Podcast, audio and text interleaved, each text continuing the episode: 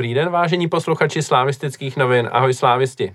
Já jsem Kvelhar a vítám vás u poslechu dalšího dílu podcastu slávistických novin mezi námi fanoušky, čtvrtého v sezóně 2023-2024. Slávia je na tom výborně, v lize má plný počet bodů, v Evropské lize postoupila do playoff, takže eh, nás čeká v pořadí už čtvrtý velmi pozitivní podcast a já jsem moc rád, že tu dnes můžu přivítat Matěje alias Leonejka. Ahoj a ahoj všem. A kolegu z redakce Karla Janďorka. Ahoj slávisti. Tak, eh, pojďme na to. Vždycky začínáme ligou, tentokrát začneme eh, Evropskou ligou, protože ta přinesla Slávy, řekl bych, výraznější úspěch v podobě postupu přes Dnipro 1. Tak se na začátek zeptám, Eh, protože jsme se vlastně s posluchači tady neslyšeli dva týdny, takže během toho eh, proběhly oba dva ty zápasy. Eh, tak jak jste si užili ten domácí zápas s Dniprem, který Slávia vyhrála 3-0 a celkově jaké máte pocity z toho celkového postupu? Matěj. Tak já jsem hlavně rád, že, jsem, že jsme postoupili bez nějakých větších komplikací, že jsme to zvládli i ve zdraví a 4-1 dohromady je hezký výsledek tím, že samozřejmě takhle domácí zápas byl, byl fajn zážitek, eh, až na tu červenou kartu, to byla teda kaňka, ale jinak výsledek 3-0 velmi dobrý. Eh, tam samozřejmě v těch košicích, v té odvětě ten výkon Uh, optimální nebyl, nebyl moc dobrý, ale zároveň to nějak moc jsem neřešil. Bral jsem to jako, že to je nějaký dvoj utkání, kde nejde až tak úplně o to, jak budeš hrát, ale aby se prostě v klidu postoupilo a vzhledem k tomu, že jsme ani minutu, eh, ani minutu nedali soupeři čuchnout eh, a neudělali jsme to zbytečně napínavý, tak jsem v klidu potom mohl zatleskat postupu. Hmm. Karle? No k tomu se už toho moc říct nedá. E, na jednu stránku je třeba podotknout, že máme trošku štěstí na ten los. Hm, co si budeme povídat, ukrajinský týmy v tuhle chvíli jsou strašným způsobem znevýhodněný oproti ostatním týmům v Evropě protože nemají vlastní domácí hřiště, v podstatě hráči se k ním taky nepohrnou, protože jsou ve válečném stavu, nemají eh, k dispozici takovou podporu diváků. To znamená, pokud máme někdy mm, bez problémů porážet eh, ukrajinský týmy, je to teď. Teď nám prostě ten los do cesty přihrál jak jeden, tak druhý. Čili si myslím, že v tomhle jsme měli obrovskou výhodu od začátku, takže ten náš postup eh, byl celkem dobře takhle nalinkovaný. A myslím si, že to právě jsme, se nám povedlo úplně tím ideálním způsobem, to znamená eh, v, domácí, v domácím zápase si udělat ideální pozici pro odvety. V odvetě to prostě už pak jenom nějakým způsobem pohlídat. Zase na druhou stranu, když se na to podíváme úplně do detailu, tak ono se to nezdá, ale když si koukneme třeba na ten první šrancův gol, co dal, co dal doma Dnipru, Ono moc možností kudy ten balon poslat tam nebylo. Tam jo, to šlo mezi nohama v obránce, pod rukou brankaře a, a pak přesně k tyči, pač to bylo z úhlu trošku. To znamená, mm, tadyhle, tohle bylo trošičku štěstí a druhý gol, to se taky nepovede úplně vždycky. Prostě centr, který na přední tyči eh, se hráč utrhne od těch svých strážců, prodlouží ho tak, aby za ním to někdo zavíral a trefil se přesně do toho okamžiku, kdy ten, kdo to zavírá, uteče tomu svýmu strážci. Čili ono mm, vyhrál se první zápas, první zápas 3-0 ale teoreticky, kdyby jsme neměli trošku toho štěstí, tak eh, to klidně taky mohlo být tak, že jsme po prvním zápase říkali, je to 0-0, moc se nám to nepovedlo a bla, bla, bla, takže jako i po této stránce si řekněme, mm, měli jsme i trochu, trochu, trochu toho správního štěstí do začátku. No, trošku asi jo, u toho prvního gólu to beru, že tam jako opravdu ten míč moc nudy do brány nemohl projít, než právě tam, kudy šel. Na druhou stranu jsme z toho soupeře jasně přehrávali, nepustili jsme ho vůbec do, ni, do ničeho a to naše vítězství bylo naprosto zasloužený. Jako můžeme se bavit o tom, že to třeba nemohlo, nemuselo skončit 3-0, ale třeba jenom 1-0 nebo 2-0. Jasně, to asi mohlo. Já to beru tak, že po tom, co jsme prožili minulý ročník eh, ve skupině konferenční ligy, tak to štěstí už máme jako nabraný minimálně na sezónu dopředu, aby nám tam tyhle góly padaly. Dneska jsem si to zrovna připomínal taky a doplňoval jsem si nějaký, nějaký statistiky k sobě a, a ty jako zápasy, kterými jsme tam nevyhráli v té skupině konferenční ligy a přitom jsme měli expected goals kolem čtyři třeba a skončilo to jedna jedna, typicky první zápas se Sivasporem, ale i ten druhý, který teda už o ničem moc nevypovídal, ale i tam jsme byli jasně lepší o, zápase, o zápasech s Kluží ani nemluvě. Takže tam tu skupinu jsme měli vyhrát s plným počtem bodů pomalu, nebo možná s jednou remízou a skončilo to tak, že jsme nepostoupili. Takže já jako nebudu ten, který bude tady říkat, že jsme měli příliš mnoho štěstí. Myslím si, že si ho zasloužíme. Já spíš se vracím k tomu, co občas říká trenér Trpišovský, to znamená, že on dokáže zaručit výkon ale ne výsledek, protože ten kolikrát právě záleží na tom, jestli hned z první akce padne takováhle branka nebo ne. Jasný, jasný.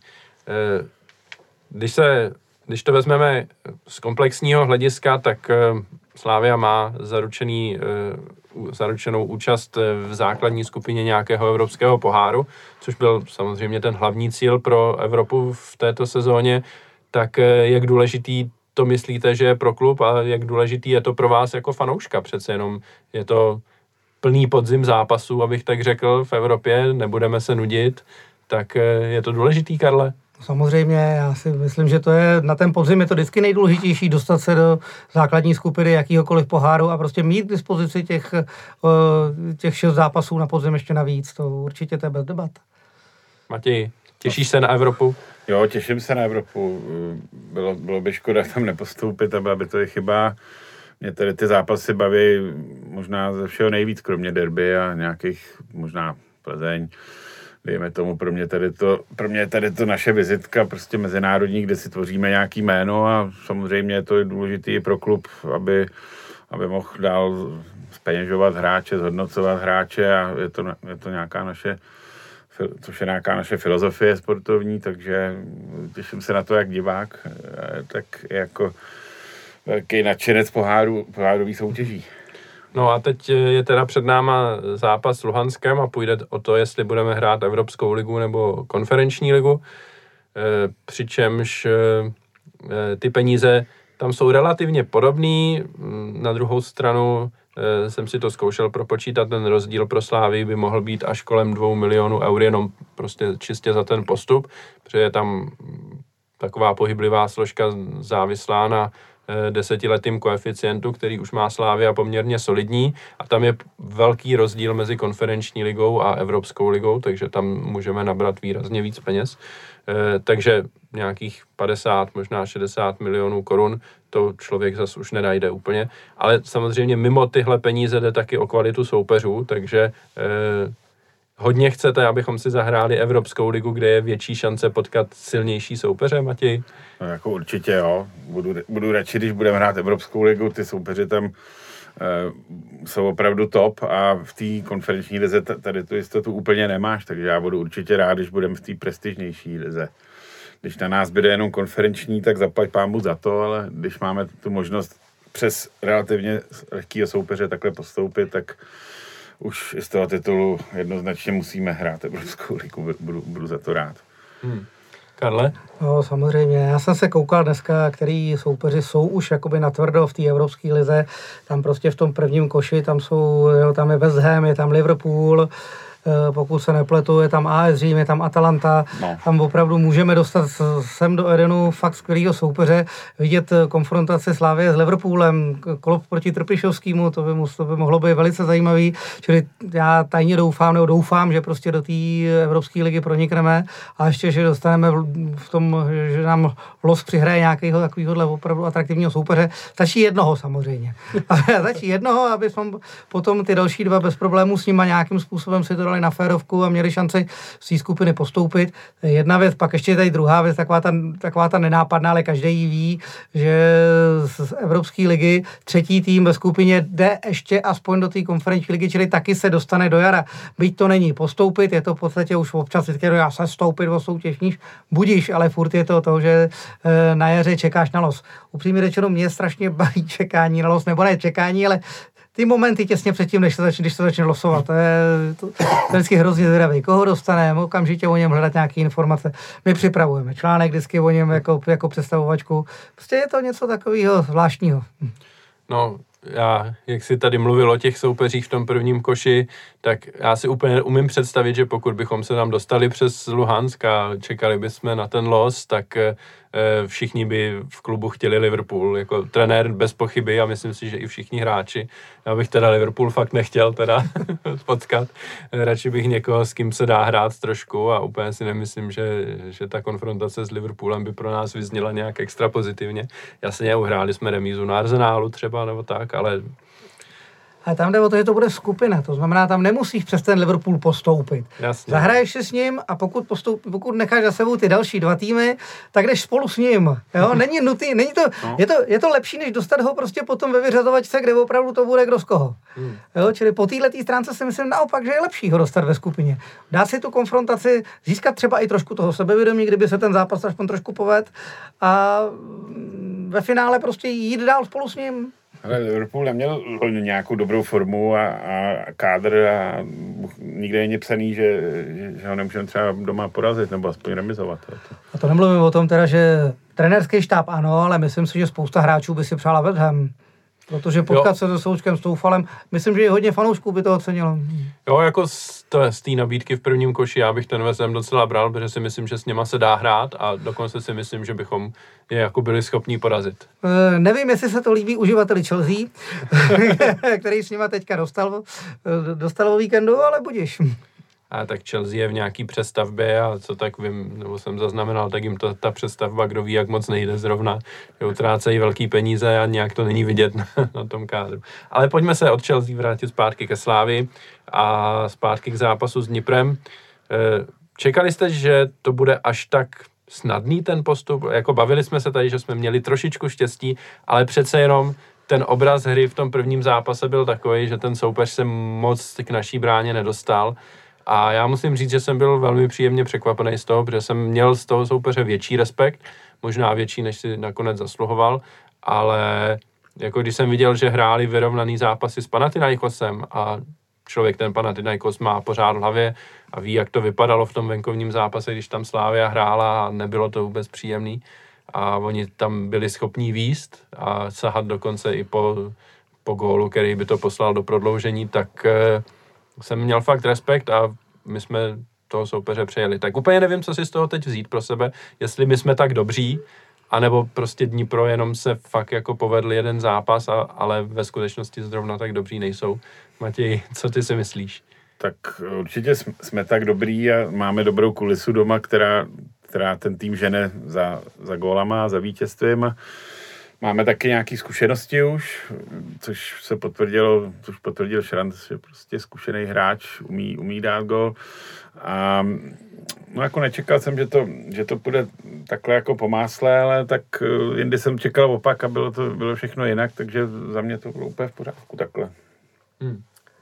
Tak já jsem to taky samozřejmě nečekal, ale když se nad tím potom zamyslíme, tak ano, to Dnipro má zase tu obrovskou nevýhodu v tom cestování. Já jsem někde slyšel, že oni snad ani nemůžou nikam lítat letadlem, protože tam prostě z Ukrajiny jim to pořádně prostě nestartuje, takže psala se někde, že oni musí tam, kam my letíme dvě hodiny, oni prostě jedou 20 hodin autobusem a takhle. Čili asi i takovéhle věci můžou hrát roli. Takže postupně třeba byli schopní proti tomu pana Tenajekosu zahrát ještě, ale potom najednou už ta únava je nějakým způsobem přemohla. Mluvilo se o tom, že tam měli nějakou tu otravu z jídla, nevím, jestli to je pravda nebo ne, ale dá se vzít v úvahu, že i tohle to je mohlo nějakým způsobem oslavit.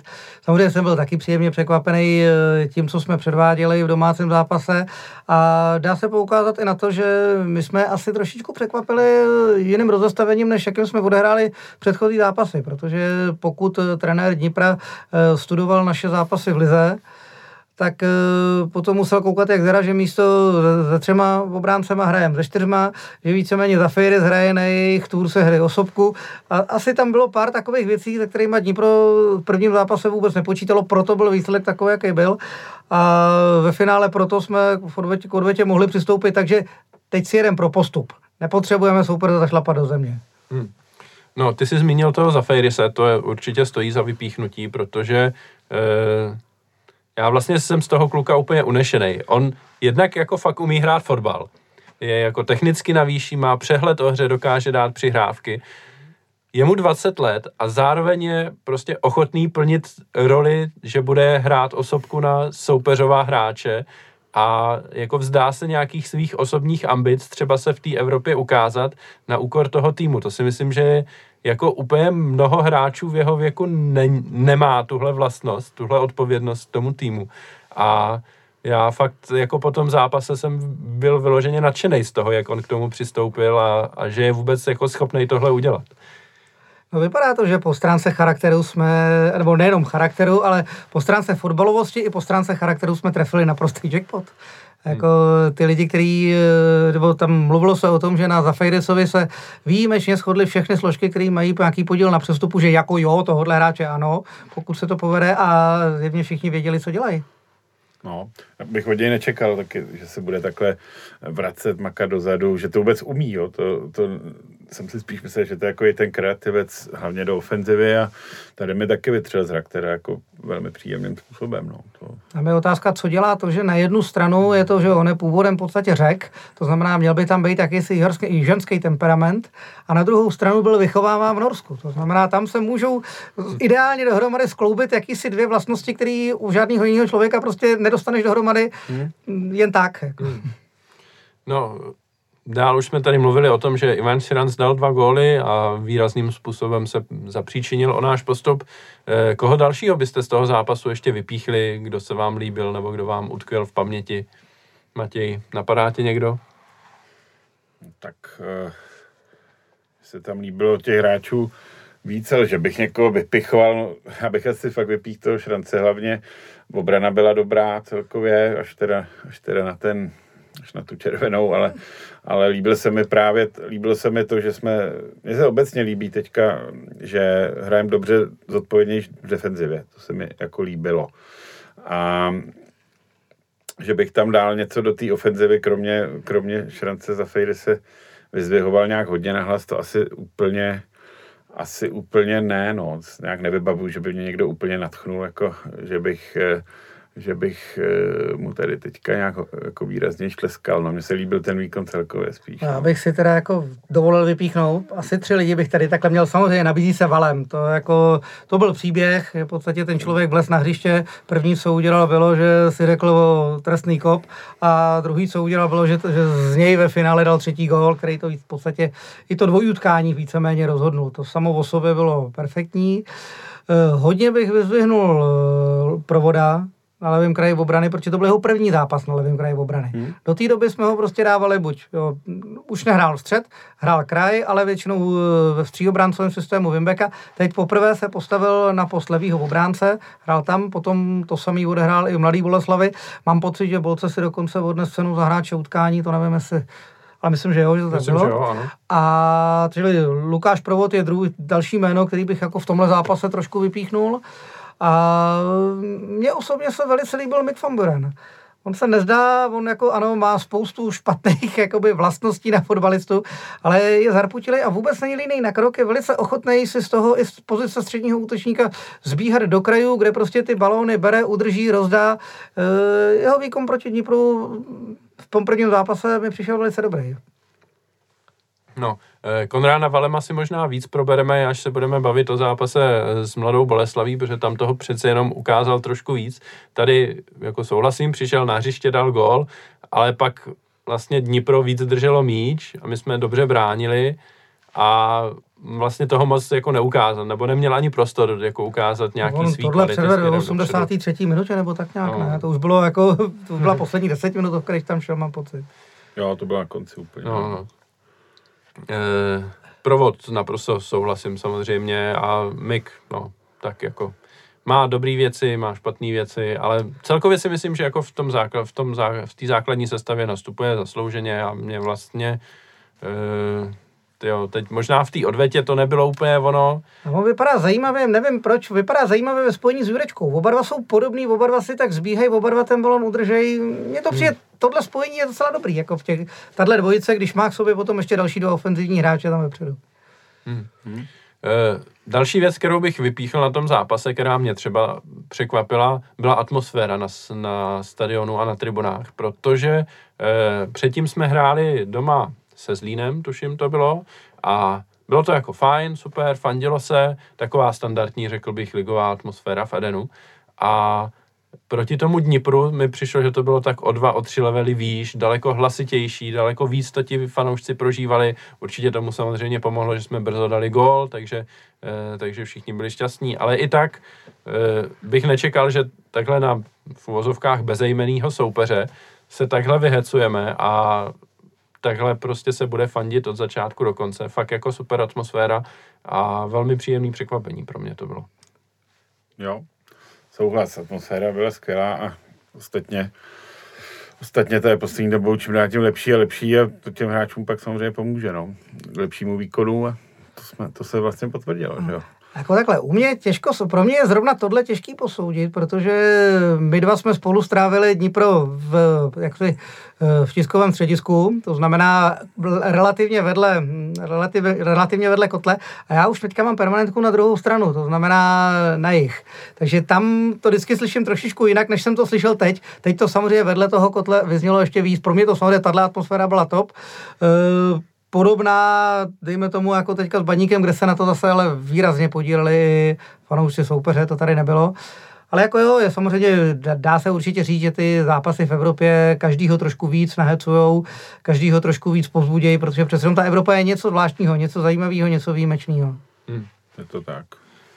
No a odvetu jsme hráli v Košicích a tam jsme taky měli domácí prostředí, vyjelo tam kolem dvoutisícovek slávistů.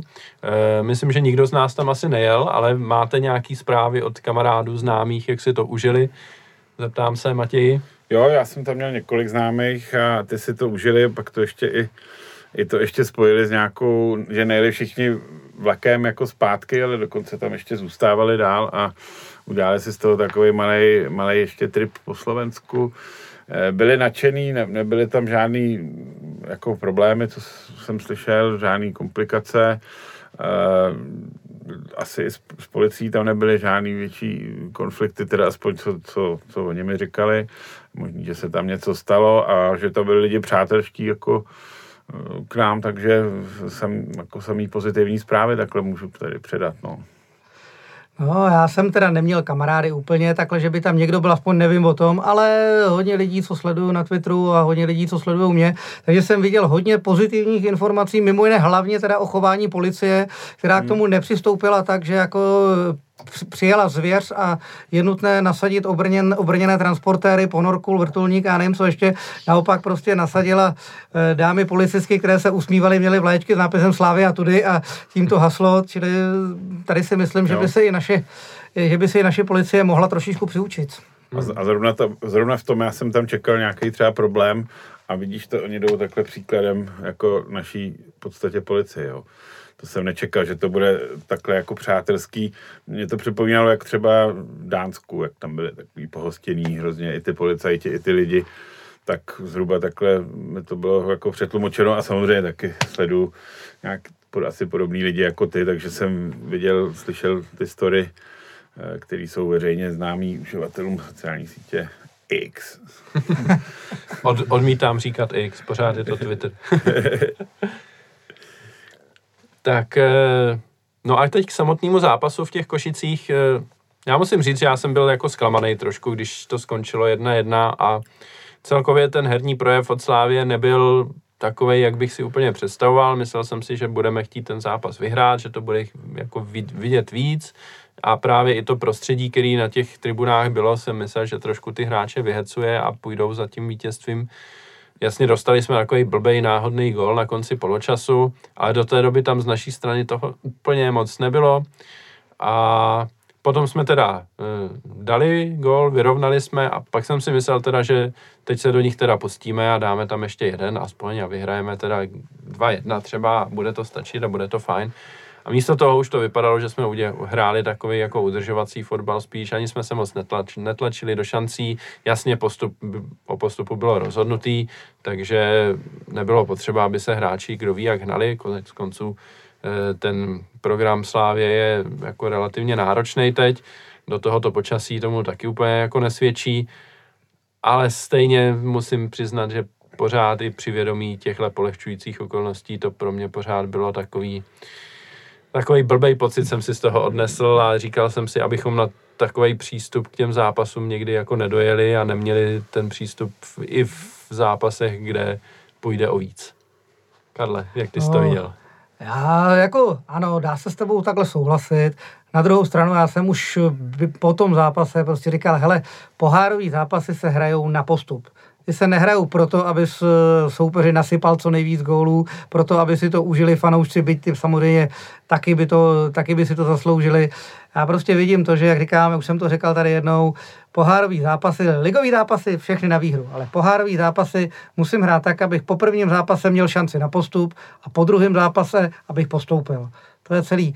Jo, zažil jsem eh, už moc krát pohárový zápasy, kde víceméně jsme na ně nastoupili, mleli jsme, mleli jsme, oni nám jednou utekli, skončilo to 1-1, doma nás 1-0 porazili a bylo po postupu. Zažíval jsem to celou první půlku 90. let, než se konečně jednou postoupilo přes nějaký ten Sturmgras a následně Freiburg až dostali do semifinále, ale předtím prostě všechny tyhle ty soupeři, co nás, a i všechny ty AIK, Stockholmy a takhle, nás vždycky, do, nebo Ofy Kreta, tyjo, ty nás prostě zlikvidovali tím, že my jsme hráli krásný fotbal, bez koncovky, ale prostě furt dopředu tím pádem s otevřenou obranou, takže soupeř jednou útek.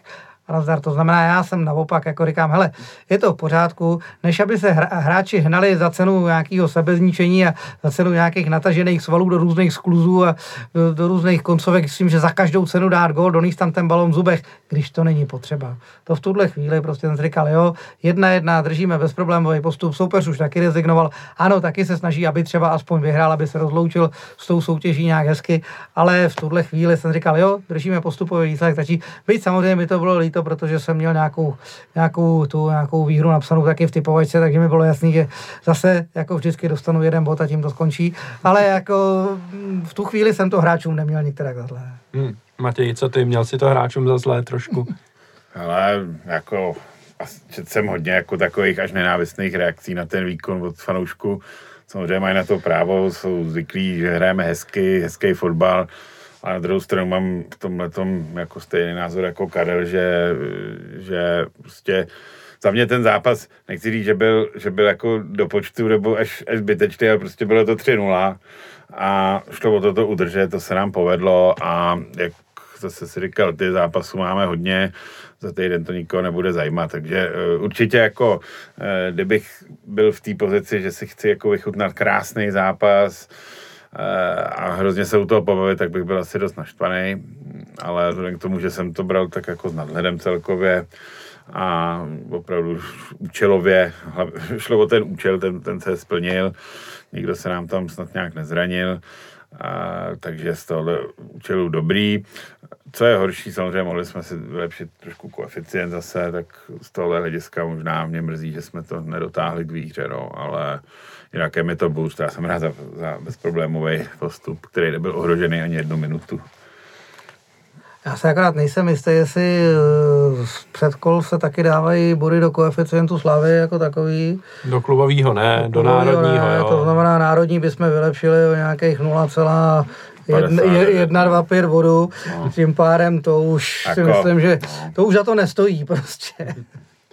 No, co se týče toho zápasu, ještě asi se k tomu dostaneme taky v druhé části podcastu, kdy budeme probírat zápas s Baníkem.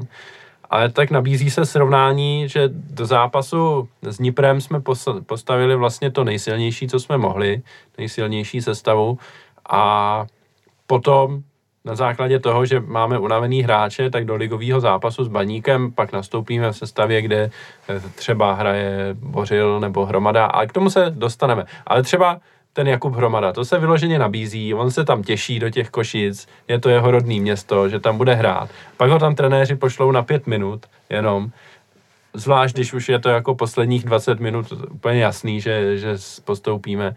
Tak mi to přišlo takový jako, že se k tomu mohlo přistoupit opačně třeba, jo, nebo to trošku jako namixovat. Úplně jsem jako nepochopil tohle rozhodnutí těch trenérů, musím říct teda. Já to naopak beru, já si myslím, že 10 minut prostě, že za, kdyby to nebylo v Košicích, tak ho tam třeba nepošle vůbec a takhle těch 10 minut bylo celkem, celkem pohodě. On si užil to, že vlez na to hřiště, lidi mu zatleskali, lidi prostě byli rádi, že přišel. Já to beru z, z pohledu toho, co jsem kdysi dávno v té svojí kariéře zažíval já, tak já jsem taky zažil momenty, kdy jsem prostě přišel na zápas, trenér měl tři, tři lidi na střídání, vzal si k tomu dva lidi z, z dorostu a během toho střídání, který měl tři dispozici, tam poslal ty dva lidi z dorostu a nám řekl, pánové, pardon, že jste tady měli rodiče, mě nezajímá, nazdar. Čili mm, teoreticky pokud prostě já tohle to nechávám v dikci trenéra a nebudu to nějak jako nikdy moc kritizovat, že bych řekl, já ho tam chtěl a nazdar. Jo? Prostě beru to tak, že ano, tu, ty, ty svoje minuty slávy, kde prostě na ten stadion nastupuje a lidi vědí, teď nastupuje košický rodák a zatleskají mu, tak ty dostal zase tak málo jich nebylo. Já vím, že těch 10 minut, dejme tomu, na tom hřišti velkým nic neuděláš, ale seš tam, můžeš si to. Je to lepší, než být eh, součástí taktického střídání opravdu v 90. plus 5. minutě, jenom aby se, jenom aby se těch 30 vteřin prostě nějakým způsobem prozdržovalo. Jo. Tohle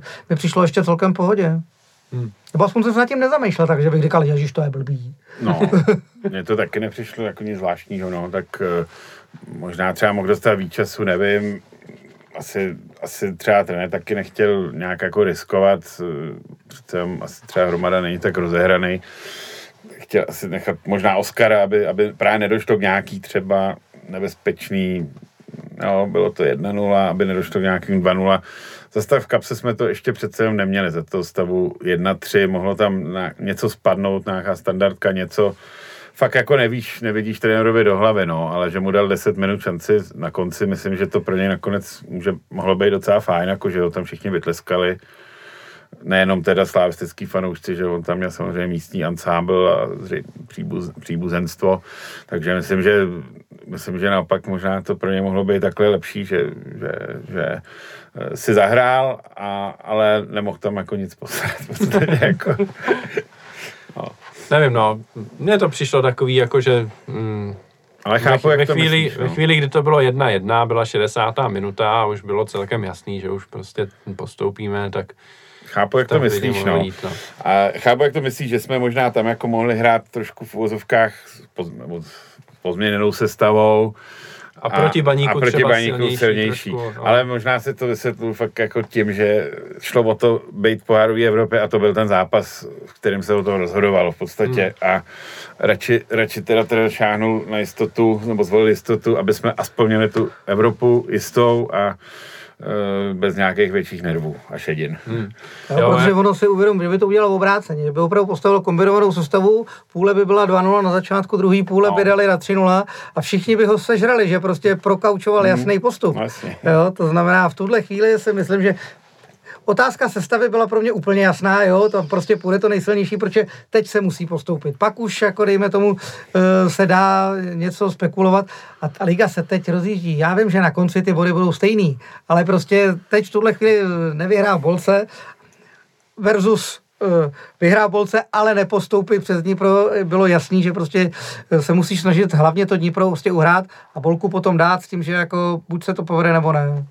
Jasný, jasný. No já, já tomu jako na jednu stranu rozumím, maličko mám nějaký jako pochybnosti, nebo říkám si, že ten rozdíl byl tak velký, že by se to třeba, ale jako jasně, kdybychom, kdybychom to podělali, tak bych tady teďka dštil síru úplně, takže... Byl jedovatý. Ano, byl bych hodně jedovatý. takže... Akorát teďka mám takový pocit, že jsem si říkal, já jsem většinou vůči těm hráčům strašně empatický, občas na to dojíždím, že vždycky představuji, jak bych já se v té situaci... Teď jsi empatický ty, možná víc než já vůči tomu hromadovi. ne, tak tam díky tomu, že se to publikovalo hodně, jako že prostě jede domů a že už na soustředění o tom mluvil, jak se tam strašně těší a pak dostane pět minut nebo deset, tak jsem si říkal, no, možná mohl dostat i 20 minut, ale na druhou stranu pokud... Ale on dostal už... 10 a ještě se pět nastavovalo, to byla skoro čtvrt hodina. na druhou stranu, pokud trenéři věděli, že už ho postaví do základní sestavy proti baníku, tak zase jako mm, dokážu si představit, že prostě nechtěli riskovat, že by se mu tam něco stalo a pak bychom neměli jako žádnýho hráče, nebo museli bychom nějak improvizovat v tom zápase s baníkem. Takže je možný, že to trenéři už takhle měli rozmyšlení dopředu, což konec konců e, nějakým způsobem naznačovali na tiskovce po baníku, že nějakým no. hráčům to říkali už takhle v Košicích, že ať se připraví na to, na to že budou hrát v neděli, takže... No, nějakým hráčům Bořilovi. Bořilovi, ale jako věřím tomu, že, že to nemuselo jít jenom o Bořila, no, ale že, že to mohli říct právě Hromadovi, Tyžanimu a, a těmhle co tam hráli. Dobrý, no, tak na závěr ještě teda zpátky k tomu, že teď budeme hrát se Zoriou Luhansk. Já musím říct, že jsem se probíral teďka statistikama, koukal jsem do Scoutu, kam máme přístup a Eh, celkem mě potěšilo, co jsem tam viděl, musím říct, protože, eh, protože Zoria Luhansk má po čtyřech ligových zápasech čtyři body. Eh, a ve všech statistikách, co jsem tam tak našel, tak jsou poměrně výrazně pod Dniprem v té ukrajinské lize. A zatímco trenéři říkají, že nás čeká soupeř, který hraje jako hodně podobným stylem jako Dnipro a že je to celkově jako podobný tým, tým, že trošku mají třeba jinou typologii hráčů na některých postech, ale že ten herní styl je podobný, tak já z těch statistik čtu, že to tak může být, ale že ta kvalita je tam ještě menší než u toho Dnipra. A že teď na začátku sezóny se jim fakt jako nedaří moc úplně, třeba co se týče expected goals, tak mají z těch čtyřech zápasů e, daleko víc e, soupeři proti nim, než oni. Oni za, těch, za ty čtyři zápasy měli asi čtyři a půl, nebo tak něco, něco mezi čtyřmi a pěti, zatímco expected goals proti měli asi 6,9. Jo, a další nějaký, e, další nějaký ukazatele, na který jsem koukal, tak v té ukrajinské lize jsou spíš v té spodní polovině za ty čtyři zápasy. A jak jsem říkal, mají čtyři body, jednou vyhráli, jednou remizovali, dvakrát prohráli. Takže jsem docela optimista, tak jak většinou nejsem optimista, tak teď úplně se to bojím říct. Si myslím, že bychom fakt měli být jako lepší a že by to mohl, mohl být možná ještě jednodušší zápas než proti Nipru a rozhodně od nás čekám postup. Eh, Karle, ty si připravoval eh, článek, který vyjde na našem webu na slavistických novinách v úterý večer asi možná, úterý nebo odpoledne. Večer, Nicméně můžeš prozradit něco málo? Co tak jsem eh, dočetl? právě jsem si říkal, jestli vystřídat všechny náboje, abych už řekl to, co tam bude. Ne, Zoria, ano, ta... si teaser, hezký takový. Je to takový, že a Zoria má poslední dobou nějakou, tu, tu pronásleduje nějaká podivná smůla ale hodně podivná, jo? že to, co jsem se já teďka dočet, tak se říkal, tak nad nima někdo prostě udělal vůdu nějaký špatný nebo co, protože jejich brankářská jednička si v únoru přetrhla křížový vazy. Chytá místo něj 19-letý kluk, to je podobný jako s Dniprem, tam no, taky chytal 19 Ta, ta podobnost kluk. možná končí po tom, že když Zoria prohrála první dva zápasy, tak místo ní naskočil jiný, 21 letý. Ale něco podobného. Pak tam mají hráče, který jsem hrál i na mistrovství Evropy za, mm, za Ukrajinu, který u nich na dva roky hostuje z AEK Ateny a ton, mm, tomu, tomu v únoru vypovědělo službu srdce. Ten byl prohlášený za mrtvýho v jednu chvíli skřísili ho, ale prostě četl jsem o tom několik článků, protože jsem začal hledat, když jsem viděl, že takhle, že tam je nějaký zraněný hráč jaksi eh, s vysokou cenovkou, tak jsem začal hledat své začít jsem na mě vypadly ty články, tak jsem vykulil oči. Takže jsem říkal, tak ten u ní otázka, jestli vůbec ještě někdy bude hrát na to, že si bude hrát za, za, za Zory. Další hráč, který taky hrával, hrál za ukrajinskou reprezentaci, tak ten odehrál jaro, myslím, že se jmenuje Botko křesním, ten, toho si pamatujeme jako pravýho beka prostě z tý, a ten taky má nějaký poraněný, že ještě letos nenastoupil. Takže skutečně tam se jakoby množí tyhle tyty a mají funglnovýho trenéra, který předtím trénoval ne Vojvodinu Nový Sad, ale nějaký klub podobného názvu. Já to tam mám, ale teď už to nebavu. Myslím, že nějaký klub z Vojvodiny, ale ne přímo tu, kterou, která občas nastupovala tam, hráli druhou, druhou srbskou ligu. To znamená, tam u nich všechno je takový eh, začít v začátcích nový, tvoří víceméně zase ten kádr nějak nový a ty nejcennější hráči v tuhle chvíli je otázka, jestli bude, bude hrát tam ten ještě někdy a jestli vůbec jako jak to dávají dohromady. Čili proto je, je tahle věc celkem nabílední, že jsou na tom blbě. To je jedna věc. A druhá taková statistická pro nás podle mě úplně ideální. Zoria ještě nikdy nepostoupila do skupiny. Ani ze skupiny. Ono to zní blbě, ale oni byli třikrát nasazený přímo do skupiny. Ale v okamžiku, kdy se dostali do předkol, tak dokázali vyhrát druhý předkolo, třetí předkolo, ale nikdy nedokázali vyhrát čtvrtý. To znamená, i tohle je statistika, kterou by to chtělo letos udržet. Každopádně. no, tak eh, co čekáme? Eh, jaký výsledek byste brali ve čtvrtek? Matěj. Tak já bych se nezlobil, kdyby jsme kopírovali, kopírovali první pohárový zápas doma. Takže kdyby to bylo 3-0 a jeli jsme tam potom s větším klidem, tak budu rád.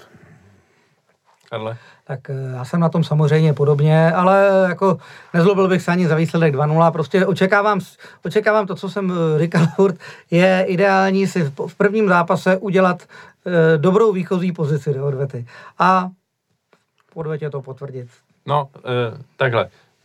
Já samozřejmě souhlasím. Pro mě dobrá výchozí pozice do odvety ve chvíli, kdy my jsme favoritem, je vý, výhra o dva góly, případně více samozřejmě. Takže teď, když se nepočítají e, góly na hřišti soupeře, tak je mi celkem jedno, jestli to bude 5-3 nebo 2-0, ale chci, abychom vyhráli alespoň o ty dvě branky. E, dobře, tři góly bych dostat nechtěl úplně, ale e, no, takže 2-0. Čím víc gólů nastřílíme, tím samozřejmě líp. No a tam samozřejmě potom hraje roli ta psychika pro oba týmy, to znamená, když soupeř nám dá tři góly, tak i když prohrál 5-3, tak si odváží poznatek, že jsme překonatelní. Takže e, ta výhra z nulou vždycky má takový psychologičtější efekt, než lepší psychologický efekt, než e, jakoby vyhrá s velkým množstvím gólů na obou stranách. No jasně a e, další věc, já jsem o tom taky zrovna u těchto zápasů s ním přemýšlel, že ten rozdíl mezi 2-0 a 3-0 je fakt jako velký. Jo, protože když se vyhraje 2-0, tak pak dostaneš jeden gól a už je to takový, jako že ty dostaneme ještě jeden a už je to v háji a pamatujeme si, jak to bylo na Panathinaikosu zrovna, když hmm. jsme dostali ten gól. Paradoxně po tom, co jsme tam tehdy dostali gól, tak jsme začali hrát dobře a už jsme je do něčeho nepustili. Ale jako nebylo to úplně příjemný. Zatímco teďka to bylo tak, že prostě oni dali gól a tak dobře, je to celkově 1-3, ale pořád to máme pod kontrolou úplně a hmm. museli by dát dva góly, aby se něco stalo ještě, takže eh, ten rozdíl je fakt jako významný a eh, takže pokud bude prostor se hnát třeba za stavu 2-0 ještě za dalšími góly, tak bychom ho určitě měli využít, si myslím. Tak. No tak jo, vedení 2-0 se ne nadarmo říká Čaplárova past. Vedení 3-0 zatím ještě úplně pořádný název nedostalo, byť jak si po derby na jaře 2018 se tomu říkalo Hapalova past, pokud se nepletu. Hm. Tak eh, já myslím, že jsme probrali asi všechno, co se týče evropské pohárové, eh, teda pohárové Evropy. Další podcast budeme mít za dva týdny zase na začátku reprezentační pauzy. E, nicméně, jestli se nepletu, tak ten los e, skupin proběhne zase možná v pondělí. A teď musím říct, že jsem to nekontroloval, ale budu doufat, že buď bude v pátek. Pod... Pátek. Já myslím, pátek, že v pátky bývají. Ty skupiny bývají v pátek, protože si vzpomínám, jsem vždycky byl hrát někde fotbal, hmm. říkal, koukal jsem tam, koho losují. Jo, bývají, no. Každopádně v to pondělí, až se tady za 14 dní sejdeme, tak už by mělo být po losu a ať už budeme hrát v konferenční lize nebo v Evropské lize, tak už budeme probírat e, další tři soupeře, se kterými se Slávia setká a doufejme, že to budou soupeři, které Slávia zatím nepotkala. E, v tomhle já souhlasím s Vlajkonošem, který vždycky říká, že nejlepší los je takový, že dostaneme týmy, který jsme, se kterými jsme ještě nehráli. Tak já taky s velkou chutí koukám, když jdu do press centra Ferenu, tak tam je ta obrovská mapa, kde jsou prostě nepřibývají ta místa, vždycky, když hrajeme někde nově. Stejně tak jsem rád, když nám na slavistických stránkách nebo slavistických novinách přibývají do databáze klubů nové, no, nové znaky a to mám rád tohleto. Eh, tak jo, eh, Matěj, vlastně nevím, jestli ty, jestli jsme se tě zeptali, jestli ty bys radši ten Liverpool třeba, nebo prostě nějaký takový obrovský Ježiš, já bych, jméno. Já bych chtěl obrovský, no. Jo. Chci, chci fakt obrovský už, už kvůli tomu, že je chci vidět doma a že by to pro nás byla strašná prestiž, i pro ty hráče by to bylo úžasný, takže chci jedno fakt silný a pak dvě nějaký taky velký jména, ale hratelný jména. Hmm něco jako Bayern, ne, protože to bohužel hraje o, o ligu vejš, ale uh, umím si představit nějaký nějaký zvučný tým, i třeba to AS Roma, by nebylo špatný a to si myslím, že je i hratelný zároveň. No, ale AS Roma už tam máme, že jo. Zatímco Liverpool máme, no. tam ještě prostě to tam no, chybí. No. Tohle, no. Ne, ale nešetře bych na tohle není, není jako co ztratit a jako jeden, jeden silný je dobrý i prostě pro ty fanoušky, že si zasloužíme nějakého dobrého soupeře zase po, po, po nějaký čase přivítat tady. Jasný. No já jsem spíš za tu hratelnost, ať, je, ať můžeme hrát se všema, se všema třema soupeřema a můžeme třeba v koutku duše pomýšlet na první místo ve, ve skupině, to by se mi líbilo. Ať už budeme hrát. Samozřejmě v konferenční lize bychom byli v prvním koši, tak tam by asi to první místo ve skupině bylo tak nějak povinností na to myslet minimálně.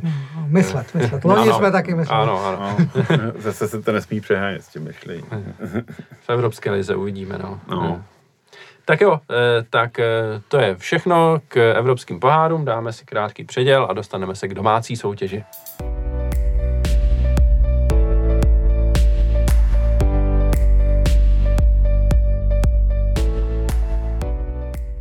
V domácí soutěži Slávia porazila mladou Boleslav 1-0 venku a Baník Ostrava 1-0 doma. Takže výsledky samozřejmě super, protože to jsou vítězství. Na druhou stranu žádná, eh, žádné ofenzivní koncerty se nekonaly v těch zápasech, ale jak všichni víme, tak počítají se body a na zbytek se víte co. Eh, Začněme zápasem s Baníkem, který máme v čerstvé paměti, protože se odehrál včera. A asi se sluší, sluší začít atmosférou na tribunách a tím, co předvedla tribuna Sever. Bylo tam obrovské choreo přes eh, dvě tribuny a celkově jak fanoušci Slávě, tak fanoušci Baníku vytvořili atmosféru více než důstojnou takovému zápasu. Co, co na to říkáte vy, Matěj? Jo, tak mně se, mně se hrozně atmosféra líbila, nádherný chorea na obou dvou stranách, to musím pochválit i Baník, jako co tam předvedl, to bylo, to bylo moc hezký. A připomínalo mi to takový ten evropský velk, velkozápas opravdu, eh, jak, jak teda v tribunách, tak před zápasem a všechno to kolem. Velký, velký a eh, kež by takových zápasů bylo víc, no. To jako, to fakt je vidět jako posun tam velký, když to srovnám někdy před dvouma, třema rokama, i když Baníkem to bylo vždycky zajímavý, ale v tom fandění hlavně to bylo úplně, úplně, no, jak bych to řekl, strhující, strhující. Takže, takže za, mě, za mě úplně super a bylo to i dobře medi- mediálně prezentovaný a, a myslím, že 19 200 diváků je krásný číslo, no, to jako, no, to kdyby takhle bylo furt, tak budu nadšený, no. Tak já, si, já s tím samozřejmě souhlasím. E, trošičku teda tady se přidám na stranu těch, kteří oceňují baník a oceňují jejich fanoušky, protože to, co ty tam předváděli, tak eh, ty se vyrovnali prostě v tom, jak byli, jak v podstatě Hmm. slávističtí byli přesile. Tak to, co občas vídáme, že prostě přivezou hosté a víceméně nedělají skoro nic, tak tady baník opravdu eh, výrazně přispěl k tomu, eh, k úrovni toho zápasu, nebo k úrovni fandění toho zápasu. A já bych ocenil teda i ty chorea, které se týkají toho 21. srpna. To přece jenom je takový, že tam jsem trošku zalitoval, že teda mm, my jsme se k tomu nějak eh, nedostali, nebo že u nás prostě tohleto, tohle téma vůbec ne, ne, Ježišmarja, jak to nezarezonovalo. Krásný slovo. Eh, No, já vlastně s tebou souhlasím, no, že eh, baníkovci dlouhodobě mají tyhle chorea k, k historickým výročím, si myslím, co tak sleduju po očku, tak eh, eh, to pravidelně nějakým způsobem prezentují a eh, asi bych se taky nezlobil, kdyby se k tomu Slávia občas při- přidala. Eh, To, co Slávia vytvořila, nebo Tribuna Sever, tak eh, bylo tentokrát eh, obří choreo úplně. Dneska jsem četl nějakých 220 metrů snad, že to mělo na délku krát asi 30 na tak výšku. ono, když si vezmeš rozměry hřiště, že jo, tak to v podstatě bylo délka šířka hřiště. Takže to musí se tomuhle tomu Hmm. No. nějak blížit. Na dílku je to, na dílku Ne, to Slá- přes 100 metrů být musí. Slávia to tweetovala, že to bylo nějakých 220 asi, no. Takže jako fakt jsem byl v šoku, když jsem to viděl. Nemyslel jsem si, že něco takového uvidím eh, na Slávii. Muselo to dát teda strašně moc práce tohle vytvořit. A úplně jako si ani vlastně nedokážu představit, jak se to dělá, jak se to pak dává dohromady hlavně. Tak, takhle. No hlavně, že jo, ono to jde ještě přes ten roh, to znamená No. tam opravdu, jo, ty si dovedeš představit, jak eh, vypadá povrch nějakého takovýhodle, co to jako mole jehlan tam, že jo, v těch místech jo, a udělat to tak, aby opravdu si to lehlo takhle přes to a bylo to takhle krásně čitelný, to já to samozřejmě taky obdivuju, asi jako všichni. Po této stránce, nevím, nevím, jestli si říct, že tohle je těžší, než vytvořit eh, jaksi eh, kartonádu, a nebo jestli, nebo jestli naopak, jako je kartonáda těžší, až tu, tu vymyslet a opravdu rozmístit tak, aby to pak ve finále dalo nějaký logický obratet. Hmm. To nevím, Jasný. no. No a další věc, kterou ještě u fanoušků bych chtěl vypíchnout, to je ta pyrotechnika, kterou slávisti odpálili na konci prvního poločasu, protože to si myslím, že jsem snad jako na Slávii neviděl nikdy ještě, tenhle typ pyrotechniky. Samozřejmě vůbec nevím, jak se to jmenuje, ani nic takového, ale bylo, byl to moc pěkný efekt a zároveň to jako nezakouřilo ten stadion vůbec. Tak jsem si říkal, že tohle bych jako chtěl vidět častěji, protože fakt to jako vypadalo krásně takhle na pohled. Já jsem to viděl z boku z té e, novinářské tribuny. Hmm, a to viděl si druhý a fakt to byla fantazie, to jako no. jo. A zároveň přitom jako nešel na člověka dým žádnej a celkem se to drželo nad tím trávníkem, ani to pak jako neklesalo dolů fakt to bylo jako zajímavý, musím Já tam oceňuju i to, že skutečně teda se kluci tady držejí toho, že když už pyrotechniku, tak ji udělají opravdu těsně před přestávkou, aby jim nikdo nemohl říct, že přerušili zápas. To si myslím, že je ideální. Tohle mm. je mhm. potřeba, no. Jo, jo, to je, to je taky super, no. Možná můžeš vyzvat své posluchače, aby ti upřesnili, eh, aby ti upřesnili, co to bylo za, jestli to byla nějaká novinka, nebo... Já předpokládám, že se to doslechnu, až si poslechnu z podcast za čárou, tak eh, tam si myslím, že pánové jsou experti na to a budou, eh, budou sdílní a řeknou, co to bylo za ty pyrotechniky. Hosté taky měli pyrotechniku kolem toho svého chorea a to tam naopak to hřiště docela zakouřilo, to byly standardní světlice nějaký a e, pak to tam nějakých 10-20 minut nad, nad tím hřištěm sedělo, no, tak ten rozdíl byl jako markantní, bych řekl. No e, a teď už teda k fotbalu e, a musíme začít tím, že Slávia teda nastoupila do ligového zápasu s Baníkem e, ve značně kombinované sestavě, abych tak řekl. E, vrátil se do základní sestavy Jan Bořil, nastoupil jako hromada poprvé v sezóně, poprvé v sezóně od, za, od začátku hrál Mohamed Tyžany, od začátku hrál taky Mojmír Chytil, to bylo asi po druhé v sezóně, jestli si dobře pamatuju. Takže celkově těch změn bylo, bylo poměrně dost, ale dopadlo to dobře, eh, z hlediska výsledku výborně, z hlediska výkonu tak eh, líp, než by člověk možná čekal. takhle já bych to asi popsal, že to bylo lepší, než jsem čekal, nebylo to ideální, myslím si, že nejsilnější sestava přeci jenom by odehrála možná lepší zápas, ale nakonec, eh, nakonec to všechno vyšlo, takže asi v pořádku za mě. Karle, ty se tady tak směješ.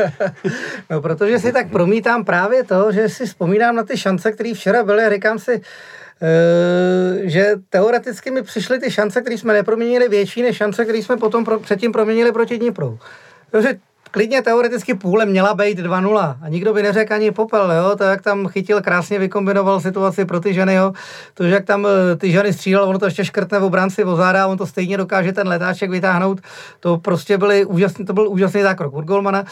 E, ta první šance byla naopak eh, velice špatně vyřešená, byť jako když jsem to pak viděl ještě z toho, říkám, no, ono bych očekával od ligového hráče, že se podívá na toho Golmana a tam bylo místo na přední tyči, tam to chtělo uklízet. On byl trošku sůlané, tolik rval to na zadní a tam to ten letáček dobře zavíral, tak to potřeboval dát dál od něj a už bylo, už to prostě hol tím pádem vytočí ven.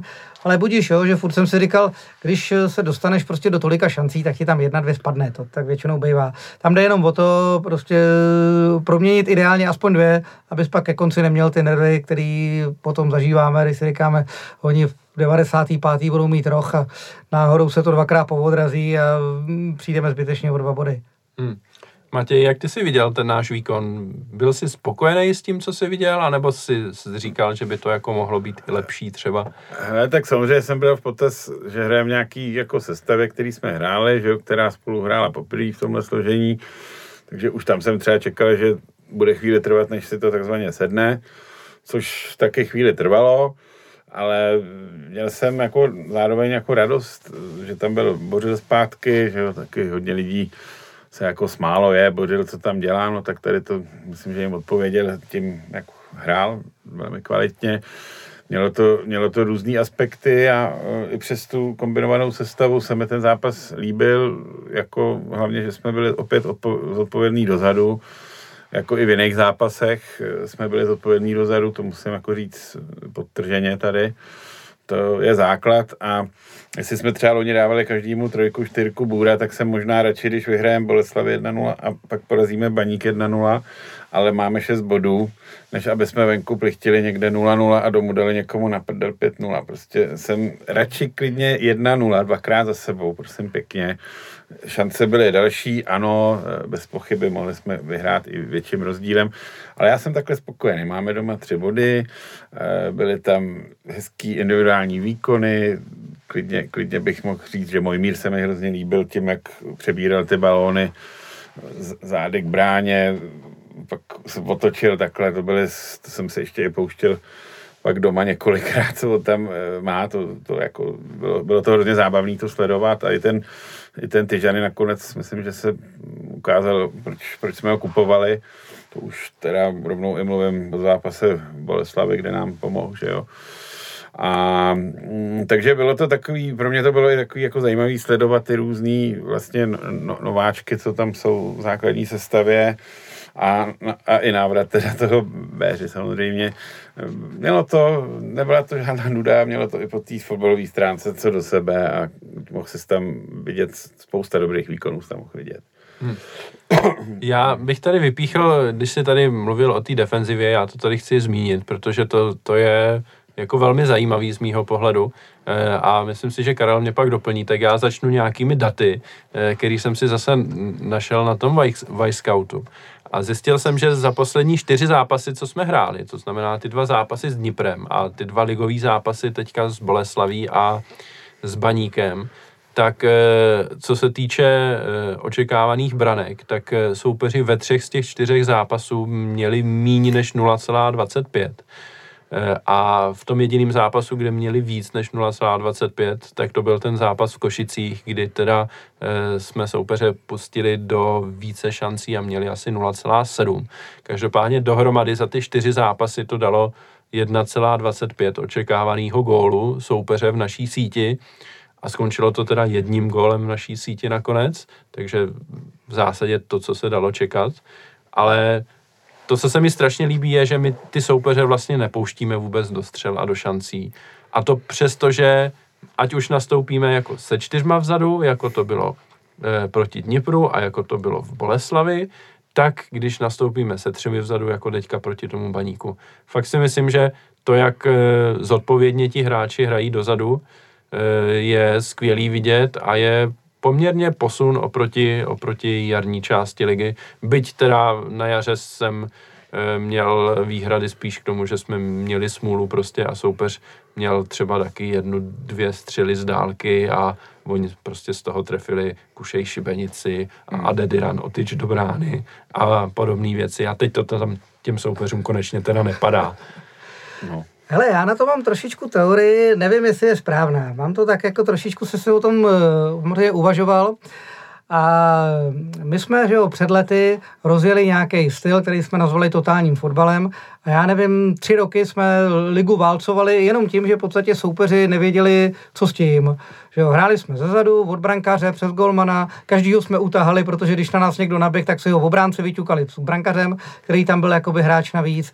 Dopředu jsme naopak dělali takový pressing, že soupeři radši ten balon buď odkopli nebo nám ho rovnou odezdali. A tím letím jsme tři roky vládli. A po třech letech e, soupeři se z části přizpůsobili, zjistili, co na to platí a z části to začali kopírovat. Protože... A jenom bych doplnil a z části prostě nabrali tu fyzickou kondici, aby dokázali s náma běhat. To, to je myslím, ono, že... to je to, že to začali kopírovat. Že víceméně hmm. od, týhle, od určitý doby všechny, všechny kluby mají kondici. Všichni prostě na tom začali makat, aby měli tu kondici. Všichni začali hrát s Golmanem jako s tím, že rozehrává. Všichni začali na posty stoperů stavět frajery, který umějí s balonem a který tu hru začínají tvořit. Že už to není o tom, že by tam byl prostě frajer, jako byl Adrian Rolko, který to všecko odlavičkuje, všecko odkope, každýho prostě, když už ho obchází, jako sunda, ale prostě už tam mají frajery, jako jsou, jako byli Ondra Kůdela, jako byli Hovorka, který prostě tvoří hru. Třeba hůř než tyhle ty hráči, o kterých jsem mluvil, ale každý už jede takhle. Všimněte si, že když se rozehrává od brány, žádný golman to jen tak neodkopne. Většinou se rozehraje, aspoň ze začátku rozehrávají přes ty obránce. A v obráceně, my když tím pádem jdeme do pressingu, tak už nejdeme na rozklepaný frajery, který vidí, že se na někdo řítí a zakopnou to. Taky si to vyťukají. To znamená, najednou jsme nevěděli, co s tím. A soupe- to byla to, že se soupery přizpůsobili a začali hrát to samé, co my. A zároveň zjistili, že na nás platí to, když postaví dozadu tři obránce jako stopery, a tenhle systém 3-5-2 značně snadno přechází do obraného 5-3-2, což je zaparkovaný autobus, který najednou my neumíme překonat a vedle toho prostě zjistili, že dlouhý balóny za nás znamenají, že když mají dostatečně rychlý útočníka, že vlastně nezajištěná obrana dostává gol. A já jsem čekal, co s tím budeme dělat, co uděláme. A nevím, jestli si toho lidi všimli. My jsme totiž udělali jednu věc. My jsme začali hrát na tři, ale ne stopery. My jsme začali hrát na tři obránce v jedné léně. My místo toho, aby jsme vystužili v obranu, tak my jsme sebrali toho prostředního stopera, šoupli jsme ho někam dopředu. A když se podíváte dneska, jak hrajem ten třívobráncový systém, tak je Ogbu uprostřed, ale Vlček a Holeš teďka Bořil jsou skoro u line. Ty hrajou to, co normálně v tom čtyřobráncovém systému hráli krajní obránci nebo se tomu aspoň trošičku začínají přibližovat. Podle mě to se budeme snažit teďka na podzim vypilovávat. Proto právě trenér Trpišovský říkal, dejte nám trošku čas, my se snažíme o něco. A proto třeba do zápasu s Dniprem a do zápasu s Bolkou, který byl jako těžší, jsme se vrátili jakoby teoreticky k tomu čtyřobráncovnímu. Ale podle mě v tuhle chvíli jdeme na to, že se snažíme soupeře nepustit ke střele na bránu ne tím, že bychom spevnili v obranu, ale tím, že jsme naopak jednoho frajera vysunuli dopředu a my je tím pádem zaměstnáváme vepředu. Proto se oni nedostávají jakoby za půlku. Jo. A když se zase na to koukáte, je vidět, že to ještě není vypilovaný, protože například strašně bije do očí, jak si totálně nevyhoví Vlček s Douděrou. Ty dva vedle sebe Douděra se bojí dopředu, bojí se dělat náběh, protože má zafixováno, že hraje jakoby Wimbeka a Vlček přiběhne až k němu, tam mu ten balon teprve předá a ukazuje mu, že už měl být vepředu. Mám pocit, že tam to ještě skřípe, proto právě to nehrajeme furt, ale hrajeme to jenom v těch zápasech, kde jsme si trošku víc jistí v kampesích, to znamená ty první eh, dvě kola a potom potom teďka proti Baníku doma. Ale třeba, ale v Bolce a proti Dnipru jsme prostě hráli jakoby ze čtyřma, jsme se jakoby vrátili k tomu. Ale myslím si, že furt je to postavený na tom, že ne, že bychom měli tak pevnou obranu, ale myslím si fakt, že to je postavený na tom, že je daleko víc zaměstnáváme vepředu. Hmm. Já dodám, že vlastně tohle jsme začali hrát uh, už na jaře, že jo, v některých zápasech a jako občas se to vyskytlo i jako dřív, ale pořádně si myslím, že jsme to začali hrát na jaře a jako kdykoliv jsme tohle zkoušeli hrát, tak mě vlastně zaujalo, že jeden z těch stoperů často byl Lukáš Masopus, což prostě není stoper. Jako dobře, byl to stoper proti Dnipru teďka po vyloučení Ogbua a zvládl to dobře, ale jako na stopera do čtyřky by ho jako normálně příčetný trenér asi od, do základní sestavy nedal, pokud by neměl nějakou jinou možnost.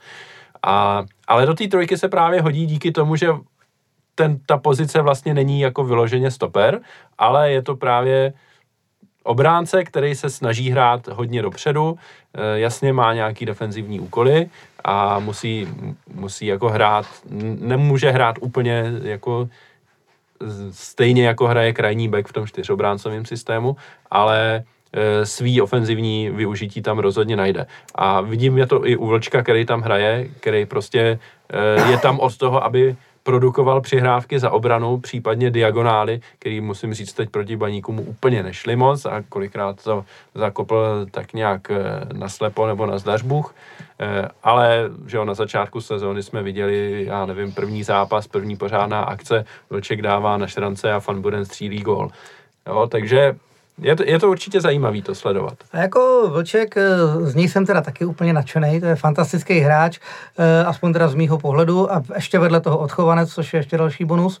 A eh, v duchu jsem tak dneska si říkal, jeho druhé jméno je rychlost. Ten kluk je neskutečně rychlej. Ono, když zaspomínáme, tak on se poprvé za Ačko představil v duelu s Ústím někdy v tom poháru na podzim 2018 a tam hrál na kraji obrany tam šel až 20 minut před koncem, ale zaujal tam víc než třeba tenkrát eh, Valenta ve středu zálohy. A právě jsme říkali, bacha na to, tady by mohl být zajímavý hráč, potom jako říkám, on je to stoper, aha, škoda, ale na tom beku hrál dobře. A teď právě mi přijde, že on díky tomu, že je strašně rychlej, tak právě dokáže hrát i toho uh, obránce z kraje, což je jedna důležitá věc. A druhá důležitá věc je, že on se z tohohle toho pozice dokáže vrátit zpátky, což bylo vidět jednou tam v tom souboji s Almášem, že jo, kde víceméně uh, Ogbu propad, vrátil se do toho souboje, ale ten, kdo mu ten balon nakonec sebral, byl právě Vlček, který tam najednou vyplul, odstavil si ho tělem a sebral mu ten míč. Čili Vlček je právě do tohohle toho, proto i občas jako říkám, proč nehraje Vlček, říkám, protože hrajeme čtyřobráncový systém. Až budeme hrát tří, bude hrát Vlček. No a to je vlastně taky hmm. něco, co jsem chtěl vypíchnout, jo? že když jsme hráli s těma čtyřma obráncema teďka proti Dnipru a proti, eh, proti Boleslavi, tak Vlček nehrál, že jo. Máme tam prostě na ty pozice eh, raději eh, Ogboa, který prostě je schopný odehrát cokoliv, a i Hamausova a Holeš, který taky jako hraje v zásadě cokoliv. Ale eh, hráči jako Vlček a Bořil evidentně jsou nebo aspoň v myslích e, trenérů, jsou vyloženě hráči do toho tříobráncového systému rozhodně víc než do, čtyř, do, do čtyřobráncového. No a potom jsme volali celou dobu, že jo, aby jsme měli ještě něco jiného, ještě jiný systém. Já osobně si myslím, opravdu podle toho, co jsem říkal předtím, že, že ten tříobráncový začne pomalu převládat, že se ho učíme. Že, jsme, že to neděláme, jako jsme to dělali podzim, jaro 2018, jsme podle obětovali na naučení se nového systému, že teď chceme hrát tak, aby jsme všechny zápasy zvládali, že tam není šan, snaha něco obětovat, nějaký ten, ale že prostě se budeme pokoušet čím víc zvládat ten tříobráncový systém, systém právě takovýhle, ale v tříobráncový, nikoli třístoperový. Já jsem koukal na Spartu, když hrála s tou Korení, ty hrajou opravdu na tři stopery. Tam prostě ty prostřední pravo vlevo jsou 10 metrů od sebe, každý má minimálně 15 metrů kleně. Jo, to prostě je něco úplně jiného, než právě předvádějí teďka. A já jsem za to strašně rád, protože si myslím, že opravdu děláme něco inovativního oproti tomu, aby jsme se řekli, budeme hrát to, co ostatní, protože to, co hrálo ostatní, teďka bylo nějakou chvíli úspěšný. Hmm. Tak uvidíme, jak to bude pokračovat a pojďme zpátky zase k zápasu a bavíme se tady o obraně a je potřeba prostě uh, vypíchnout toho Honzu Bořila, protože uh, jak jsem psal do hodnocení hráčů, Eh, přiznejte se, kdo věřil, že on to zvládne. Já jsem to teda nevěřil ani omylem a eh, byl jsem dost v panice, když jsem si přečetl, že v základní sestavě nastoupí, eh, nastoupí Honza Bořil a nakonec to dopadlo teda skvěle. On byl jeden z nejlepších hráčů na hřišti a no, vlastně má podíl na gólu, protože přihrál Chytilovi do toho vápna, měl tam krásnou střelu z dálky a taky měl ještě ten No, ten center. Průnik, a, a pak je ten průnik, který na poslední chvíli mu srazil, že on tomu letáček to jo. pak sebral, ale on tam byl těsně před no. ním. A ještě v první půli ten center na Douděru, který to tam pak sklepnul pro Tyžanyho, hmm. tak to byl taky on, takže vlastně, když se člověk podívá zpětně, tak on má prsty v polovině těch našich jako šancí jo. větších, který jsme měli z pozice levýho stopera, tak to je jako úžasný úplně a ani nevypadal, že by jako nestíhal tempo, což třeba já jsem měl Bez. trošku strach, že... A hlavně oni, nevím, jestli si pak ještě třeba kouknul na studio, protože já jsem si ten zápas pustil doma ještě jednou. A poslouchal jsem i, co říkali ve studiu, tam mimo jiné právě zdůrazňovali, podívejte se, jak on chodí do soubojů, jak on je spevněný, jak on prostě no. do toho souboje vletí, ale to tělo je postavený tak, aby jemu se nic nestalo a on ten balon čistě odehrál. Tohle to prostě nám kolikrát chybělo, čili tenhle ten způsob tohle to, jak vletěl do toho, do, do toho zápasu, to je naprostá, nebo jak se vrátil takhle, to je naprostá fantazie. A pak samozřejmě je to určitý lídrovství, kdy pak mě říkal, se podívejte, jak srval toho sudího po té, co tam byl sklus na Tyžanyho. Ten na něm nenechal nic suchou, prostě to je, hra, to je hráč, to je lídr, to není, že prostě sklopí hlavu a řekne, no dobře, no, nic, tak, tak nám to teda nepískejte, no. jo, že v podstatě asi klidně je možný, že on se může stát posledně znova takovým tím jazyčkem na váh, který nám dvě sezóny chyběl. No, já jako po zápase jsem nad tím taky přemýšlel, že on dvě sezóny chyběl a my jsme dvakrát nevyhráli titul. Jestli to náhodou no. nebude mít něco spolu do činění. Ale tak ono je hezký, že, mo, že byl třeba v kabině s nima, nebo že tam plnil nějaký takovýhle uh, nějaký takový ty úkoly zkušenýho staršího spoluhráče, že jo, ale když pak předvede tady to, Občas tam přidal nějaký drobný chirurgický zákrok, že tím spevněním tělem, to nám tam taky trošku chybělo v té hře, to je něco jako má tam Sparta toho IQ, IQ minus no, 50, tak... To úplně, já bych o něm nemluvil. Radši. Bych o něm taky nemluvil. Nicméně, aby jsme se rozuměli, je to takový ten, který tam jako umí, umí přitvrdit, ale čistě přitvrdit. No a teda jako evidentně se mu v tomhle systému možná bude i líbit, jako no. E, vlastně hrál líp, než, když, než se zranil, jako za mě teda jednoznačně. To, já, to, já to strašně rád slyším, protože moje problémy s kolenem jsou plus minus podobného rázu a já doufám, že se vrátím ve stejné formě. Nebo lepší ještě. No, ale je to jako, jako... takhle, ve stejné formě, jako jsem byl, takhle, ne jako on, to ne. A třeba jo, třeba jo. A každopádně je důležitý, že jak tady ty hráči, nebo i Masopust je taky důležitý, prostě takový tým leader, že, který nic nevypustí. On toho třeba i hodně skazí, ale, ale zároveň tam je vidět takový ten zápal a to prostě potřebuješ. Loni jsme byli trošku někdy jak vyčichlí ryby. Prostě, jo. No to je ta kostra hráčů, který no. tady prožili ty velké úspěchy. Že jo? Ty prostě to v no. sobě mají, ty mají v sobě tu DNA, kterou kterou musíme pěstovat a předávat dál. To znamená, já vždycky trhnu, když lidi začínají nadávat na Ševčíka, jaká je to, říkám, to je jedno, ale prostě on tady ty úspěchy prožil, on si pamatuje, jaký to je, on ví, co pro to musel udělat no. a dokáže to předat dál. Co je nám platný, že Stančů nebyl skleníka, když už je pryč. Co je nám platný, že Souček nebyl skleníka, když no. už je pryč. Prostě my potřebujeme, aby ty hráči, co tu byli, nasávali úspěchy a potom je předávali dál. Čili někdo z těch hráčů, který ty úspěchy měl, tady musí zůstat. Ať už je to Ševčík, ať už je to Holeš, ať už je to Masopust, ať už no. je to Bořil. Já jsem takhle proto byl rád, že tady zůstával i Standa, i když za to prostě eh, na něj lidi prostě nenechávali nic suchou. Eh, stejně tak Trpišovský taky říkal, podívejte se, když jsme potřebovali vyhrát a věděli jsme, že je něco v háji, tak jsme nám poslali Standu, aby za ním ty lidi šli. To je na tom, že prostě se dostal, nedostal. Vyhrálo se na Slovácku jednou, říká, víte, to bylo tím, že jsme tam měli tým lídra na hřišti. Hmm. A to je i případ toho Honzy, no. Hmm. No já pořád, abych byl nadšený úplně, tak bych to asi chtěl vidět opakovaně. Pořád je to jenom jeden zápas, je to malý vzorek, eh, ale příště, až bude v základní sestavě, tak už se nebudu tolik bát, jako jsem se bál teď. To, to jako je pravda, že jsem ve stejné diskuzi, tak když jsem se na ní podíval, tak jsem koukal, co paniky se tam objevilo. Tam ten panikometr by asi šílel. No, to, jo, já viděl taky hezký, hezký eh, jako reakce před zápasem na tu sestavu a až jsem si říkal, že některým těm lidem není hamba, jako, opravdu, jako, to mě jako, mě jako fest nasrali některý, eh, místo, aby se těšili, že se někdo po dvou letech vrací na, na hřiště, tak co jsem tam musel číst všechno, no, styďte se. No a dalšího hráče, kterýho je potřeba trošku probrat, je Muhammed Tyžany, protože ten střelil vítězný gól a rovnou to můžeme spojit i s tím, že pomohl ke vstřelení vítězného gólu taky v Mladé Boleslavi. Takže dva zápasy, teďka poslední v lize, jeden gól a jeden, u kterého donutil soupeře si dát vlastní gól. Takže za mě super a nabízí se říct, že přesně kvůli tomuhle jsme ho kupovali aby tam byl ten tank v tom vápně, který prostě, když tam přiletí center, tak to tam se pos, snaží to tam dotlačit a a když to tam přiletí, tak to prostě silou si tam uhraje nějak. No zbourá, no, zbourá, jako zboural Friedricha, jako zboural Poulola, prostě, prostě natlačí do brány i s balonem, no. To...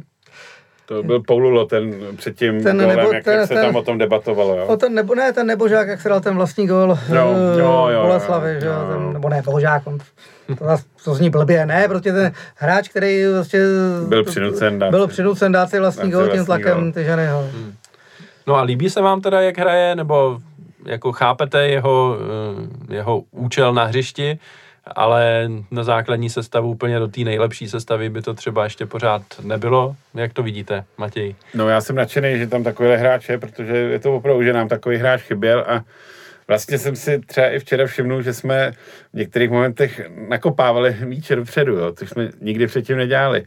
A to je právě to, že to, co nám třeba možná jako fakt chybělo, že, že jsme furt třeba loni měli problémy, hráli jsme to furt proti tomu autobusu, takový jako stereotyp a ty, ty, ty soupeři už prostě věděli, jak na to, jak tady o tom mluvil Karel.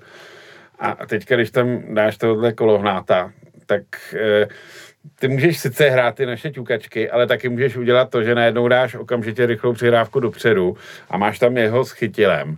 A ta, ta jejich práce s míčem je trošku i jako podobná v těch soubojích, oni jsou vysoký oba dva a ty tím soupeře můžeš zaskočit a nám se to včera taky párkrát jako povedlo, že, že třeba i kolář dával výkop dlouhý a ten nový element v naší hře, a já neříkám, že je vypilovaný, není. Je tam čerstvý ten hráč. Teďka byl poprvé základu, že jo? A rozhodně jako má rozhodně co se učit a sehrávat a tak dál a tak dál. Ale už teď naznačuje, že to pro nás bude skvělá varianta, jedna z dalších variant možností jak můžeme eh, na různý soupeře nastoupit, v jakým, jaký sestavě a s jakýma přednostma. Hmm. No, já jsem byl i celkem eh, nadšený z toho, kolik balónů on udržel kolik míčů šlo s tím vzduchem a on nejenom, že je, on je nesklepával, on je opravdu dokázal udržet na hrudníku nebo hrudí si většinou sklepnout a potom je z té změti nohou, když to spadlo dolů nějakým způsobem vymotat. Hmm. Myslím si, že i tu šanci proti po té Doudirově zpětní hlavice řešil právě takhle a velice dobře, že žádný zbrklý, že by se hmm. krčil k tomu nějaký hlavice nebo tohle, zpracoval si to na prsa, nechal si to spadnout, vystřelil nevím, jestli cíleně škrtal v obě záda, teda to zase jako, ne, tam byl výborný zákrok letáčka, ale mm, ano, je to něco, co nám dlouho chybělo. E, osobně si myslím, že takhle podobně dokázal balóny zachytávat a připravovat jakoby, a udržet je e, Kuchta, než odešel. Hmm. A co se toho natlačení se do toho vápna a zakončení hlavou, tam vidím taky u ní určitou paralelu a Možná bych se nebál toho, že ono to je ještě nadlouho. E, myslím si, že od doby Milana Škody jsme neměli hráče, který opravdu by najednou dvakrát za sebou dokázal rozhodnout zápas golem na 1-0 Eh, právě tím letím stylem, že jo, to tenkrát jsme, když se Šilhavým táhlo za titulem, tak právě jsme drtivou hmm. většinu gólů dávali centrem hlavička z malého vápna a většinou to tam prostě nějak dostat k němu, on už si to tam někde našel. Čili jo, já doufám, že v jeho případě právě dostáváme takovou, takovouhle přidanou hodnotu, která nám eh, může pomáhat, ať už v zápasech, jako byl s Baníkem, to znamená, kdy nastoupíme s kombinovanou sestavu, která nebude tak sehraná na to, aby si to vyťukávala a bude si chtít pomoct nákopem dopředu, kde to ten útočník udrží a případně, že naskočí jako takový to záchranný kolo na poslední půl hodinu a prostě ten balón do té brány donese v zubech. Hm. No, jako je to fakt super. Já jsem ani nečekal možná, že se začne prosazovat až takhle. E, po té přípravě jsem měl nějakou, nějaký jistý pochybnosti, ale e, teď mám jako fakt radost, že plní přesně tu roli, kterou jsme od něho očekávali, to znamená e, být v tom vápně jako tank. Takže za mě spokojenost, samozřejmě ta technická kvalita nějaká při práci s míčem tam e, není úplně na nejvyšší úrovni, co si budeme nalhávat. E, několikrát mě tam jako fakt e, e, pobavilo, že on ten míč měl někde mezi nohama, ale pak mu vyplaval vlastně správně a najednou jsme přišli jako do přečísení, to tam bylo asi dvakrát v tom zápase s Baníkem. Otázka, měl... jestli je to náhoda, nebo jestli tohle bude dělat furt. Doufejme, že furt, jako mi to tak přišlo, že jako říkám, hele, on opravdu ten balon udrží nakonec i proti přesile, ťukne ho za sebe a zase si jde dopředu, proč ne? Hmm. No a dalšího hráče, kterýho bych chtěl vypíchnout, eh, je můj Mír Chytil, protože to je já jsem z něho fakt jako nadšený. Eh, to, jak on pracuje zády k bráně, to, je, to mi přijde jako úplně unikátní v našem týmu a to, že to jsme jako k dispozici neměli strašně dlouho. Já vím, že třeba Standardec se o to občas snažil, ale byl daleko jako méně efektivní v téhle práci a on je fakt jako skvělej. Jo, typicky u toho gólu. On dostane přihrávku a udrží si toho obránce na zádech, umí si to zpracovat a dostane se do takové pozice, kdy se umí otočit a poslat to přes toho obránce dál. To je prostě skvělý. A stejně tak v prvním poločase ta první šance Tyžanyho taky. Dostane od se přihrávku, ten obránce je na něho úplně nalepený, ale on ho na zádech udrží, dá si to do prostoru a najednou mu uteče tomu obránci. Co do, co do prostoru? On si to hodil mezi, dalším, mezi tady tím a dalším, který k němu šel, takže on vyřadil dva frajery ze hry najednou z ničeho no, nic. Jako fakt, on má záblesky, kdy to vypadá úplně jako exkluzivně a e, kdyby ještě byl trošičku možná efektivnější v tom zakončení, tak by to byla jako úplně extra třída, si říkáme. Jo. Že on má fakt jako Jo, tak jak jsme říkali, že všichni naši útočníci jsou podobní a mají podobné kvality, tak můj mír je úplně jiný než, než oni a, a přináší tam něco, co nikdo jiný v tom kádru prostě neumí přinést. On je naprostý atyp, když se na něj člověk podívá, jak běží, tak eh, já nevím, jestli jsme ho přirovnávali k Zátopkovi, že vypadá, že za chvíli umře. On má trošičku hrb, přijde. je to tak. Ale to právě dělá to, že on se díky tomu dokáže, dobrý, on, toho, on to používá podobně, jako používal Jager velký zadek, jo, okay. Tak on, když se, že, když se podíváme na ten gol, tak on opravdu je, má v obou, v obě nohy zapřený do toho trávníku a tím tělem, tím zadkem i tím v úvodovkách hrbem prostě je navalený na toho obránce, rukama se ho tam trošičku šteluje, aby teda jako nevěděl ten obránce, na kterou stranu mu půjde a pak se mu otočí a pošle balon přebránu, je z toho gol. Jo, to je, ano, je to, to, že je evidentně vidět, proč jsme ho chtěli, že fakt jako tohle je hráč, který do toho našeho systému, který nám může strašně pomoct, ať už eh, tím, že opravdu tam tomu dodá tu variabilitu, anebo i jako posléze útočná jednička, kdy prostě my budeme vědět, že si o toho hráče takovým způsobem pomůžeme. A on vedle toho, že tohle udělá, tak ještě dokáže dát i z toho gol, protože jsme viděli proti zápasu s Hradcem, že podobným způsobem dostal balon zádek v obránce, otočil se, seknul to ještě, takže mu tam ten obránce projel, akorát že netrefil bránu v tu chvíli, ale mm-hmm. taky tam byl takovýhle moment, eh, až poté, co dal gol na 2 mám pocit, tak měl takovou šanci na 3 tenkrát. Mm. Jo, jo, je to tak, no, to, to byla taky skvělá mm. akce, na to si pamatuju. No a e, teď jsem něco, jo, a chtěl jsem říct, že e, on i jako při práci s míčem nevypadá vůbec jako nějak kopiťácky, tak jak se u těch vyšších útočníků občas stává. A třeba Muhammed jako u toho, u toho vypadá trošku hůř. Ale teď si vzpomínám taky situace z, z prvního poločasu zápasu s Baníkem. E, on doběhne míč úplně u, u rohového praporku. A teď tam přiletí šílenec, teď nevím, jestli to byl Blažek, anebo to byl Bitry, ale udělá tam úplně šílený sáně, který kdyby ho trefil, tak to musí být snad červená karta, úplně člověk nechápe. Ale chytil si ho hezky prostě obhodí a najednou jde do vápna mm. sám. Jako fakt to bylo no. super, no. A máš škoda, že prováhal přihrávku. No vlastně mi to přišlo, já jsem byl mm, za tou mhm, bránou, takže mm. nevím, jestli to prostě pak mi přišlo, že to už teda na zdarbu nadspal tak, že trefil toho obránce, říkám, na zadnímu nikdo nešel, spíš dva možná to chtělo víc mm. pod sebe jako dozadu, ale no. No ale jako jo, taky prostě zajímavá akce. A to je, zase říkám, tohle já oceňuji těch útočníků, že si neváhají, ne, nejsou líní na krok, dojdou si prostě až k rohovému praporku a, nej, a jsou eh, ochotní vytvořit tu akci pro spoluhráče. Není to o tom, že si říkají, já jsem kladivo do vápna, já si tím nikam nepohrnu, abych tam někam, abych tam někde prostě kličkoval mezi dvouma rychlýma mm, krajníma obráncema a tam tady centroval na nějakého 170 cm vysokého blbouna, který tam dávno měl být. Jo? Že prostě nejsou, nejsou líní na krok, jdou tam, Eh, snaží se tu akci prostě takhle nějakým způsobem e, dohrát, dojet. No. Jo, a poslední věc, kterou bych chtěl no. vypíchnout ještě uchytila je, že on má opravdu využití v té útočné trojici v zásadě kdekoliv. On může být ten vepředu úplně, ten střední, ale může hrát i ty útočníky, ty pohyblivější, který jsou spíš na těch krajích.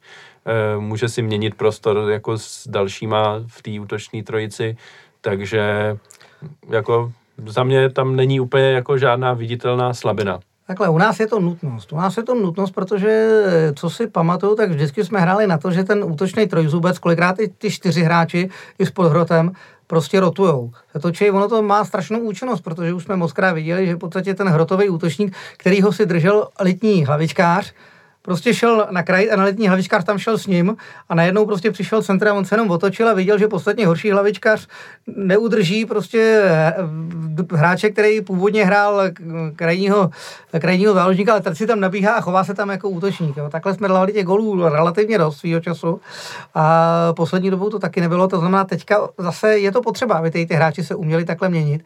Upřímně si myslím, a já se jenom k tomu tak trošičku vrátím, až na to jsem trošku pozapomněl předtím, když jsme se bavili o té obraně. My to hrajeme jako ogbu uprostřed a ty kluci po krajích, ale občas jsem koukal, že když ta situace nastane, že se proházují, že to není taky ortodoxní, že jsou takhle, ale že, ten, eh, že ty hráči soupeře kolikrát nevědí, který z našich, který z našich stoperů zrovna zautočí. A to je taky právě taková další věc, kterou si myslím, že do toho systému se snažíme vnést. Hmm. No, nečitelnost určitě. Nečitelnost, nečitelnost no. a prostě změny no. těch postů tak, aby každý věděl, že když se rozeběhne Ogbu, tak prostě eh, Holeš jde na posledního, hmm. levej half se v tu chvíli stahuje, nebo levej Wimbek se v tu chvíli stahuje na post dalšího toho třetího do obrany a takhle a že tohle to taky prostě vnáší do řad soupeřů relativní zmatek a znemožňuje jim to, aby nám sebrali balon a nějak smysluplně zautočili a právě z toho potom plynou ty nuly. No. no. Eh, jako ta univerzalita těch hráčů je, je extrémní. Já si vzpomínám na situaci taky z prvního poločasu zápasu s Baníku, s Baníkem, kdy jako hráči, kteří napadají nejvýš, byli Douděra se za Fejrisem, takže chytil s Tyžanem prostě byli někde uprostřed pole a ty, co nejvýš napadali, byl jako pravý wingback a střední záložník, jo. takže tam ti hráči opravdu si mění ty posty. Ivan Šranc byl prostě úplně všude mm, zase, jo, mi jo. přijde, jo. Ten jednu chvíli jsem si jsem ho viděl na stoperu dokonce. On se o to hlásil přece minule, že to umí. No, no. Je to, že to také rád zkusit. to je to vlastně jedno. No, takže tohle se mi taky líbí, že ti hráči vlastně nemají, nemají vyhraněný posty, ale dokážou na tom hřišti udělat cokoliv a e, trenér to říkal často, že to je prostě budoucnost fotbalu, že ti hráči budou muset umět všechno. Hmm. Tak jo, tak eh, nevím, co ještě k zápasu s Baníkem, chcete něco vyzdvihnout, eh, někoho konkrétního, někdo se vám líbil, nebo naopak nelíbil? Mně se líbil, dovolením ještě Douděrat, co tam předved, předváděl za věci a za centry, to jako jsem si pouštěl ještě zpomaleně doma eh, párkrát tam ty obránce hezky vykoupal, tak to mě utkilo v paměti, tak to, to bych taky chtěl vyzvihnout, že fakt jako umí pobavit, no. No tak eh, nevím, jestli se všichni bavili při té malý domů, jo. Ale tady teda bych zase trošičku já eh, třeba i vyzdvihnul koláře, i když ono se to nedá, on to samozřejmě tanko totálně zvojtil. Ale eh, ocenil bych, že mu to neusnadnil, protože já si dovedu představit, a moc jsme viděli, že Golman, když vidí, že se takhle řítí k malý domů útočník. Takže zrychlí, pokusí se to zachránit a končí to většinou eh, penaltou a vyloučením brankaře. Čili, že nespanikařil, prostě jenom se postavil do nějakého toho a e, samozřejmě měl obrovskou kliku v tom, že, to, že tam nebyl někdo chladnokrevnější, protože i ve studiu pak, kdyby to zaseknul, tak on prostě už tam byl v nějakém pokusu o zákrok hmm. a mohl to dávat pod sebe, tak to samozřejmě po této stránce asi to, nedá se říct, že to zachránil, ale prostě nespanikařil a neudělal žádnou hloupost. Ono, co se týče Ondry Koláře, já na něj slychám teďka neustále, zase furt na něj každý nadává, že jsou z něj nejistý a tohle. E, Mně to začíná trošičku připomínat, e, nevím, jestli jste někdy viděli, v 80. letech to byl strašný hit, jmenovalo se to Osamělost fotbalového brankaře, hrál tam Pavel Zedníček hlavní roli a, ta divadel, a byla to divadelní hra, která je, je někde natočená z, z 86. Dneska jsem se na to koukal, jsem si na to vzpomněl. A to, bylo, to je přesně situace, kdy brankář, hlavní hrdina je brankář francouzského národního mužstva, který přebral útočníkovi manželku a útočník se naštval, šel do obrany a na deset let zabetonoval obranu tak, že na brankáře nešla jediná střela. A teď, a teď ta hra je posazená na tom, že on si tam stává budíka, televizi do té brány, daleko hled leze na břevno, kouká do dálky, s kým to hrajou takhle a diváci mu nadávají Teď chytáš hovno, podívej se tamhle na tohleto. A on na to konto říká, no co mám dělat, když na mě, já jsem nejsem tak špatný brankář, deset let jsem nedostal gól vlastně, že jo. A pak si tam přidělá na gumu balón, kopne si ho před sebe, toho dostane z toho no tak jsem vyšel ze styku, no. A jako tohle to se stává teďka tomu Ondrovi, já věřím tomu, že nám ještě ukáže, že chytat umí. No, já myslím, že to taky některý lidi trošku jako přehání s tou kritikou. Já myslím, že teď ani nevyčnívá, ale ani, ani nepropadá extra. Jako, že... jako on, když má vylíz, tak si ten balon dojde. Včera měl asi dva nebo tři špatný odkopy, což je pravda, ale z druhé strany zrovna nedávno tam někdo vytahoval statistiku, že má jenom 50% úspěšnost, že nejšli čtyři střely a dostal dva góly. Ale tam byly i ostatní statistiky. Já jsem tam mimo jiné kliknul, má 98% úspěšnost přihrávek. A ty čtyři kola měl. Pak někdo říkal, a má přitom 99 přihrávek, to znamená, on... Eh, zkazil jednu přihrávku. Zkazil jednu přihrávku prostě za čtyři kola. A teďka prostě jako... Teď, teď se mu to nedařilo. Teď, se mu to, teď, teď, teď měl teda podle mě dva, tři výkopy, které šly trošku jinam, než měli, ale jinak jako... I tohle to podle mě dělá tu hru v tuhle chvíli teďka, jo? že no. je potřeba vlastně furt vidět, že Golman musí umět nohama a i to, že musí mít odhad na to, jestli má vylíst, nemá vylíst, když už vyleze, že tam balon musí mít, že nemůže prostě tam vletět, jako tam letěl Kinský jo, proti tomu, proti, teď komu to bylo, sakra, prostě dostal červenou ve finále, jo, a tohle všechno jsou zkušenosti, které e, nenabereš tím, že jak si přijdeš z lavičky a půjdeš do brány, protože on kolář vlastně nic, tak tam dáme Mandouse. Tohle chvíle ne prostě, no. Hmm. Myslím, že Čanturišvili to byl z Jablonce. Z Jablonce? Čanturiš. No, přestoupil ze Zlína ano, ano, bylo to Jablonec, jo, jo, pravda. No. Eh, no, na Kinského jsem zvědavý, teď už by mu měl nějak vypršet trest brzo, myslím možná jeden zápas ještě a pak, že bude hrát. Tak... No, vzhledem k tomu, že Budinský nechytá ani zázračního, tak předpokládám, že okamžitě dostane zase příležitost. Eh, no a já bych ho jako docela rád viděl ve Slávi, už pokud je to opravdu takový talent, jak, jak se o něm říká, mluví, tak eh, klidně příští rok. E, jako takhle, já jsem daleko z toho, abych hejtil koláře, na druhou stranu má prostě situace, kdy člověk významně zdvihá obočí, jako ten center, který mu skončil na tyčce za ním, který pouštěl a ten gol v tom, eh, v těch košicích s tím Dniprem, taky jsem si říkal, že by se to možná i dalo chytit, no, jako je to těžký, no. Ale, ale tohle je těžký, já v životě nebudu hejtit brankáře za gol z dálky, protože jsem si občas do té brány taky vlezl, jak je velká.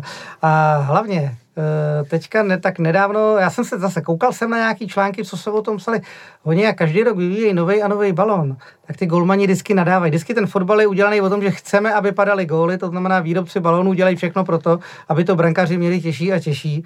Takže od té doby, co udělali Jabulany, který měl dva ventilky a do toho ty drážky, které mají zmenšit odpor vzduchu, ale zároveň způsobují to, že hráč by měl balon líp ovládat, ale vedle toho, že ho líp ovládá, tak jak je v okamžiku, kdy ten balon číslou nakopne, tak ho těma drážkama roztočí.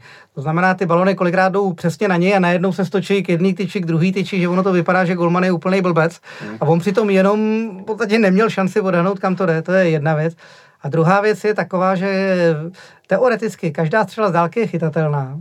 V okamžiku, kdy ten brankář dobře vidí, ale každá střela z dálky je nechytatelná v momentě, kdy uděláš úkrok stranou na jednu, na druhou, kdy prostě se něco stane a kdy tě ten útočník tou střelou nějakým způsobem překvapí. A nemůže říct, neměl se nechat překvapit. Vždycky ta situace k něčemu vojí. Tady bylo o tom, že ten hráč před ním na poslední chvíli uhnul, hodně lidí spekulovalo, jestli se nedal dokonce mávnout offside, protože ten hráč stál v offsideu a takhle. Vím, že svýho času nám takhle sebrali gól. Bešiktaš, že jo, to byl. Ne, ne, ne, no Bešiktaš taky. Bešiktaš taky, já teda vzpomínám na první gól, který kdy v naší lize odvolal VAR, to, na tom jsem tam byl jako novinář Aha. s Jirkou teda, a to byl gol, který dal Milan Škoda Bohemce, ale Souček stál před Golmanem, takže Golman neviděl. Hmm. A proto prostě pak se na to šel do podívat, bylo to, že se šel fakt kouknout na offside, pak teda ano, tak tohle opravdu bylo ovlivnění a šup a neuznali nám gol. Čili i tohle to je takový, že si říkáme, jo, tohle je těžký eh, a v okamžiku, kdy prostě se tomu útočníkovi podaří tu střelu nějak skovat za někoho, že ten brankář najednou ten balon vidí až eh, v průběhu jeho letu, nevidí postavení střelce, nevidí, jak střílí, takže nedokáže odhadnout, kam ten balon bude ve finále směřovat. Není to, není to tak jednoduchý, jak si prostě myslí frajeři, kteří sedí u počítače a říkají, jo, ale před 50 lety by se golman styděl za gol ze 30 metrů. Jo, styděl, před tenkrát se hrálo hadrákem, že jo. Ale No, eh, poslední téma, který bych je nadhodil, nebo a vlastně ho ani nemusím nadhazovat, jenom ho zmíním, je, že se v Fedenu vyměnil trávník a teďka už vypadá jako trávník a ne jako pískoviště a drnoviště a dá se na něm hrát fotbal a pobavilo mě na tiskovce s trenérem, eh, že se na trávník trenéra zeptali až úplně na závěr té tiskovky a trenér říkal, že eh, podobně jako eh, o rozočím, když o něm nevíte, tak je to dobře, tak stejně neměl potřebu zmiňovat trávník a tím pádem je to dobře, takže konečně máme trávník a, a je to super, no, vypadá to dobře. Asi je to teda taky zároveň odpověď na to, že neměli bychom tam pořádat koncerty, bla, bla, bla.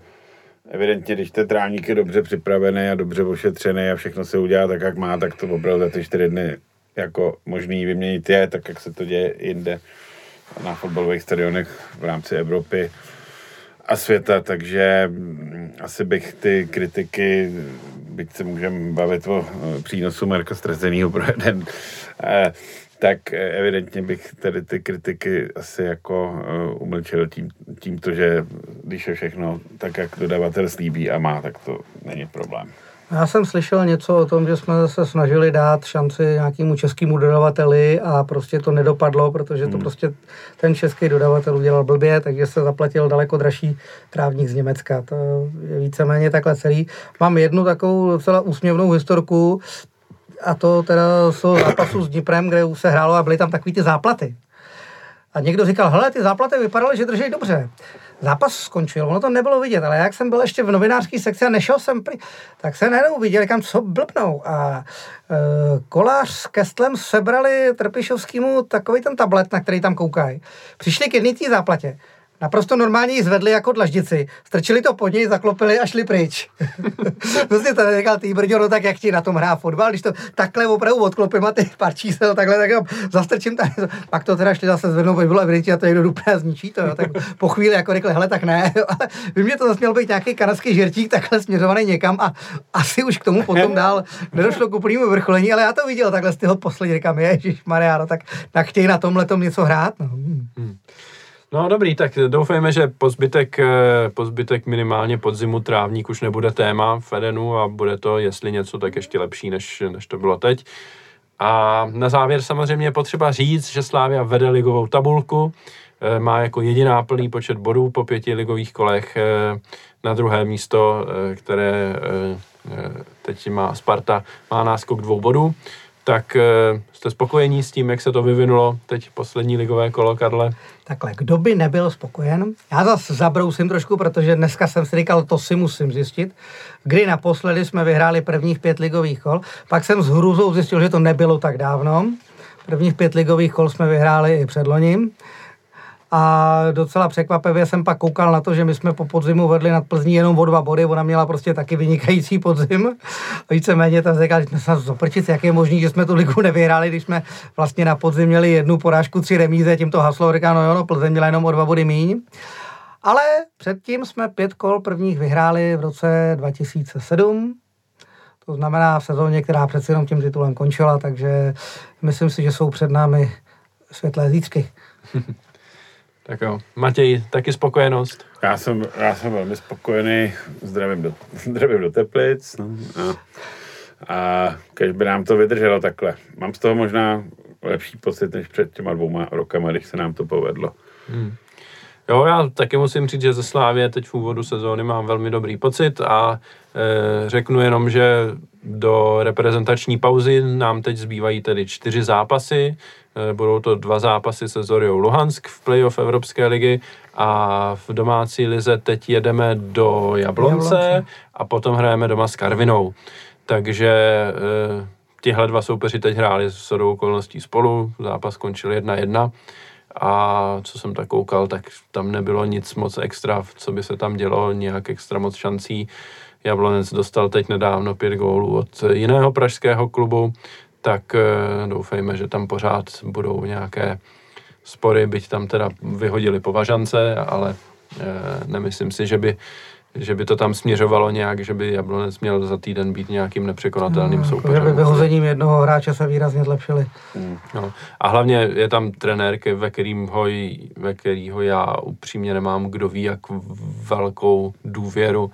Nemyslím si, že Látal je zrovna nějak jako extra dobrý trenér, musím říct. Takže... Je to zvláštní, Látal eh, byl že jo, fantastický hráč a on úspěchy měl v Polsku.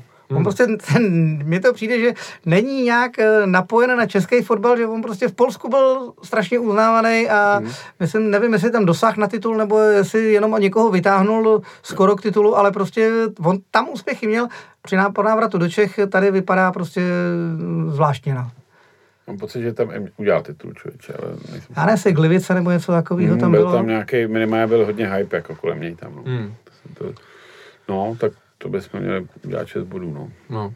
Jako Karviná doma samozřejmě to je zápas past vyloženě, na to musíme dát pozor a navíc mi přijde, že jo, Karviná tam zase vykouzlila nějaký zajímavý cizince teďka a e, pozor na ně, no. tam jako můžou být hráči, o kterých vůbec teď nevíme, ale jsou dobří. Mám pocit, že nějaký útočník e, tam vypadá dobře a má příjmení na A, ale fakt nevím, jak se jmenuje. Někdo říkal, Adiemi no. nebo tak něco možná. Slyšel jsem, že právě nějaký Černoušek, který hmm. tam proháněl soupeře, když nastoupil. No. To někdo psal na našich stránkách no, no. teďka.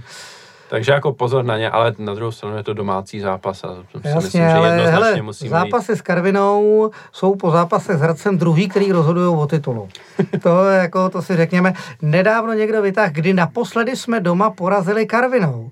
A teď jsme šli tou pamětí a pomalinku jsme zjišťovali, že naposledy jsme Karvinou porazili eh, na podzim 2020, když tenkrát Milan Škoda dával tu. Na 1-0 dával hlavičkou takáč a na 2-0 dával Milan Škoda v závěru penaltou, kterou nechal rozhodčí opakovat. A potom... a pak už to bylo opravdu jenom ten pětigolový výpras, který režíroval Hušbauer s takovou tou procházkou kolem celé obrany a zakončením souhlu, kdy ještě za Karvinou no, chytal Berkovec. Pěkný gol, no, to si A mezi to se teda pak ještě, mám pocit, vklínil na jaře jeden pohárovej, že jsme přes ně postupovali ve čtvrtfinále poháru, ale to byl takový ten zápas, kde dávali góly Friedrich Famburen, že v podstatě nastoupila ta Bčková cestava za nás i za Karvinou. Hmm. Takže bacha na to, Karvina je soupeř, který hmm. Po zápase, po Hradci jako druhý rozhoduje o titulu. Jasně, no. Každopádně, pokud by to teda všechno vyšlo tak, jak má a my jsme postoupili do základní skupiny Evropské ligy a v Lize jsme měli 21 bodů, tak si myslím, že to bude úplně fantastický start. Lepší, než v jakých jsme možná i doufali. No, a to si povíme zase za 14 dní. Já teď už poděkuju eh, Matěji alias Leonejgovi, že přišel dneska. Já děkuji za pozvání a všechny zdravím a hodně sil, ať vyhrajeme všechno všechny čtyři zápasy. Poděkuju Karlovi. Taky děkuji za pozvání a ahoj slávisti. A milí posluchači, jak jsem řekl, my se uslyšíme zase za 14 dní na začátku reprezentační pauzy. Do té doby e, fanděte Slávy, samozřejmě přijďte na Zoriu, ještě je v prodeji dostatečný počet stupenek, trošku mě to překvapilo, ale stupenky ještě jsou, takže kupujte a přijďte. A typujte v typovačce. Tak ano, typujte v typovačce na slavistických novinách. Mějte se hezky a ahoj.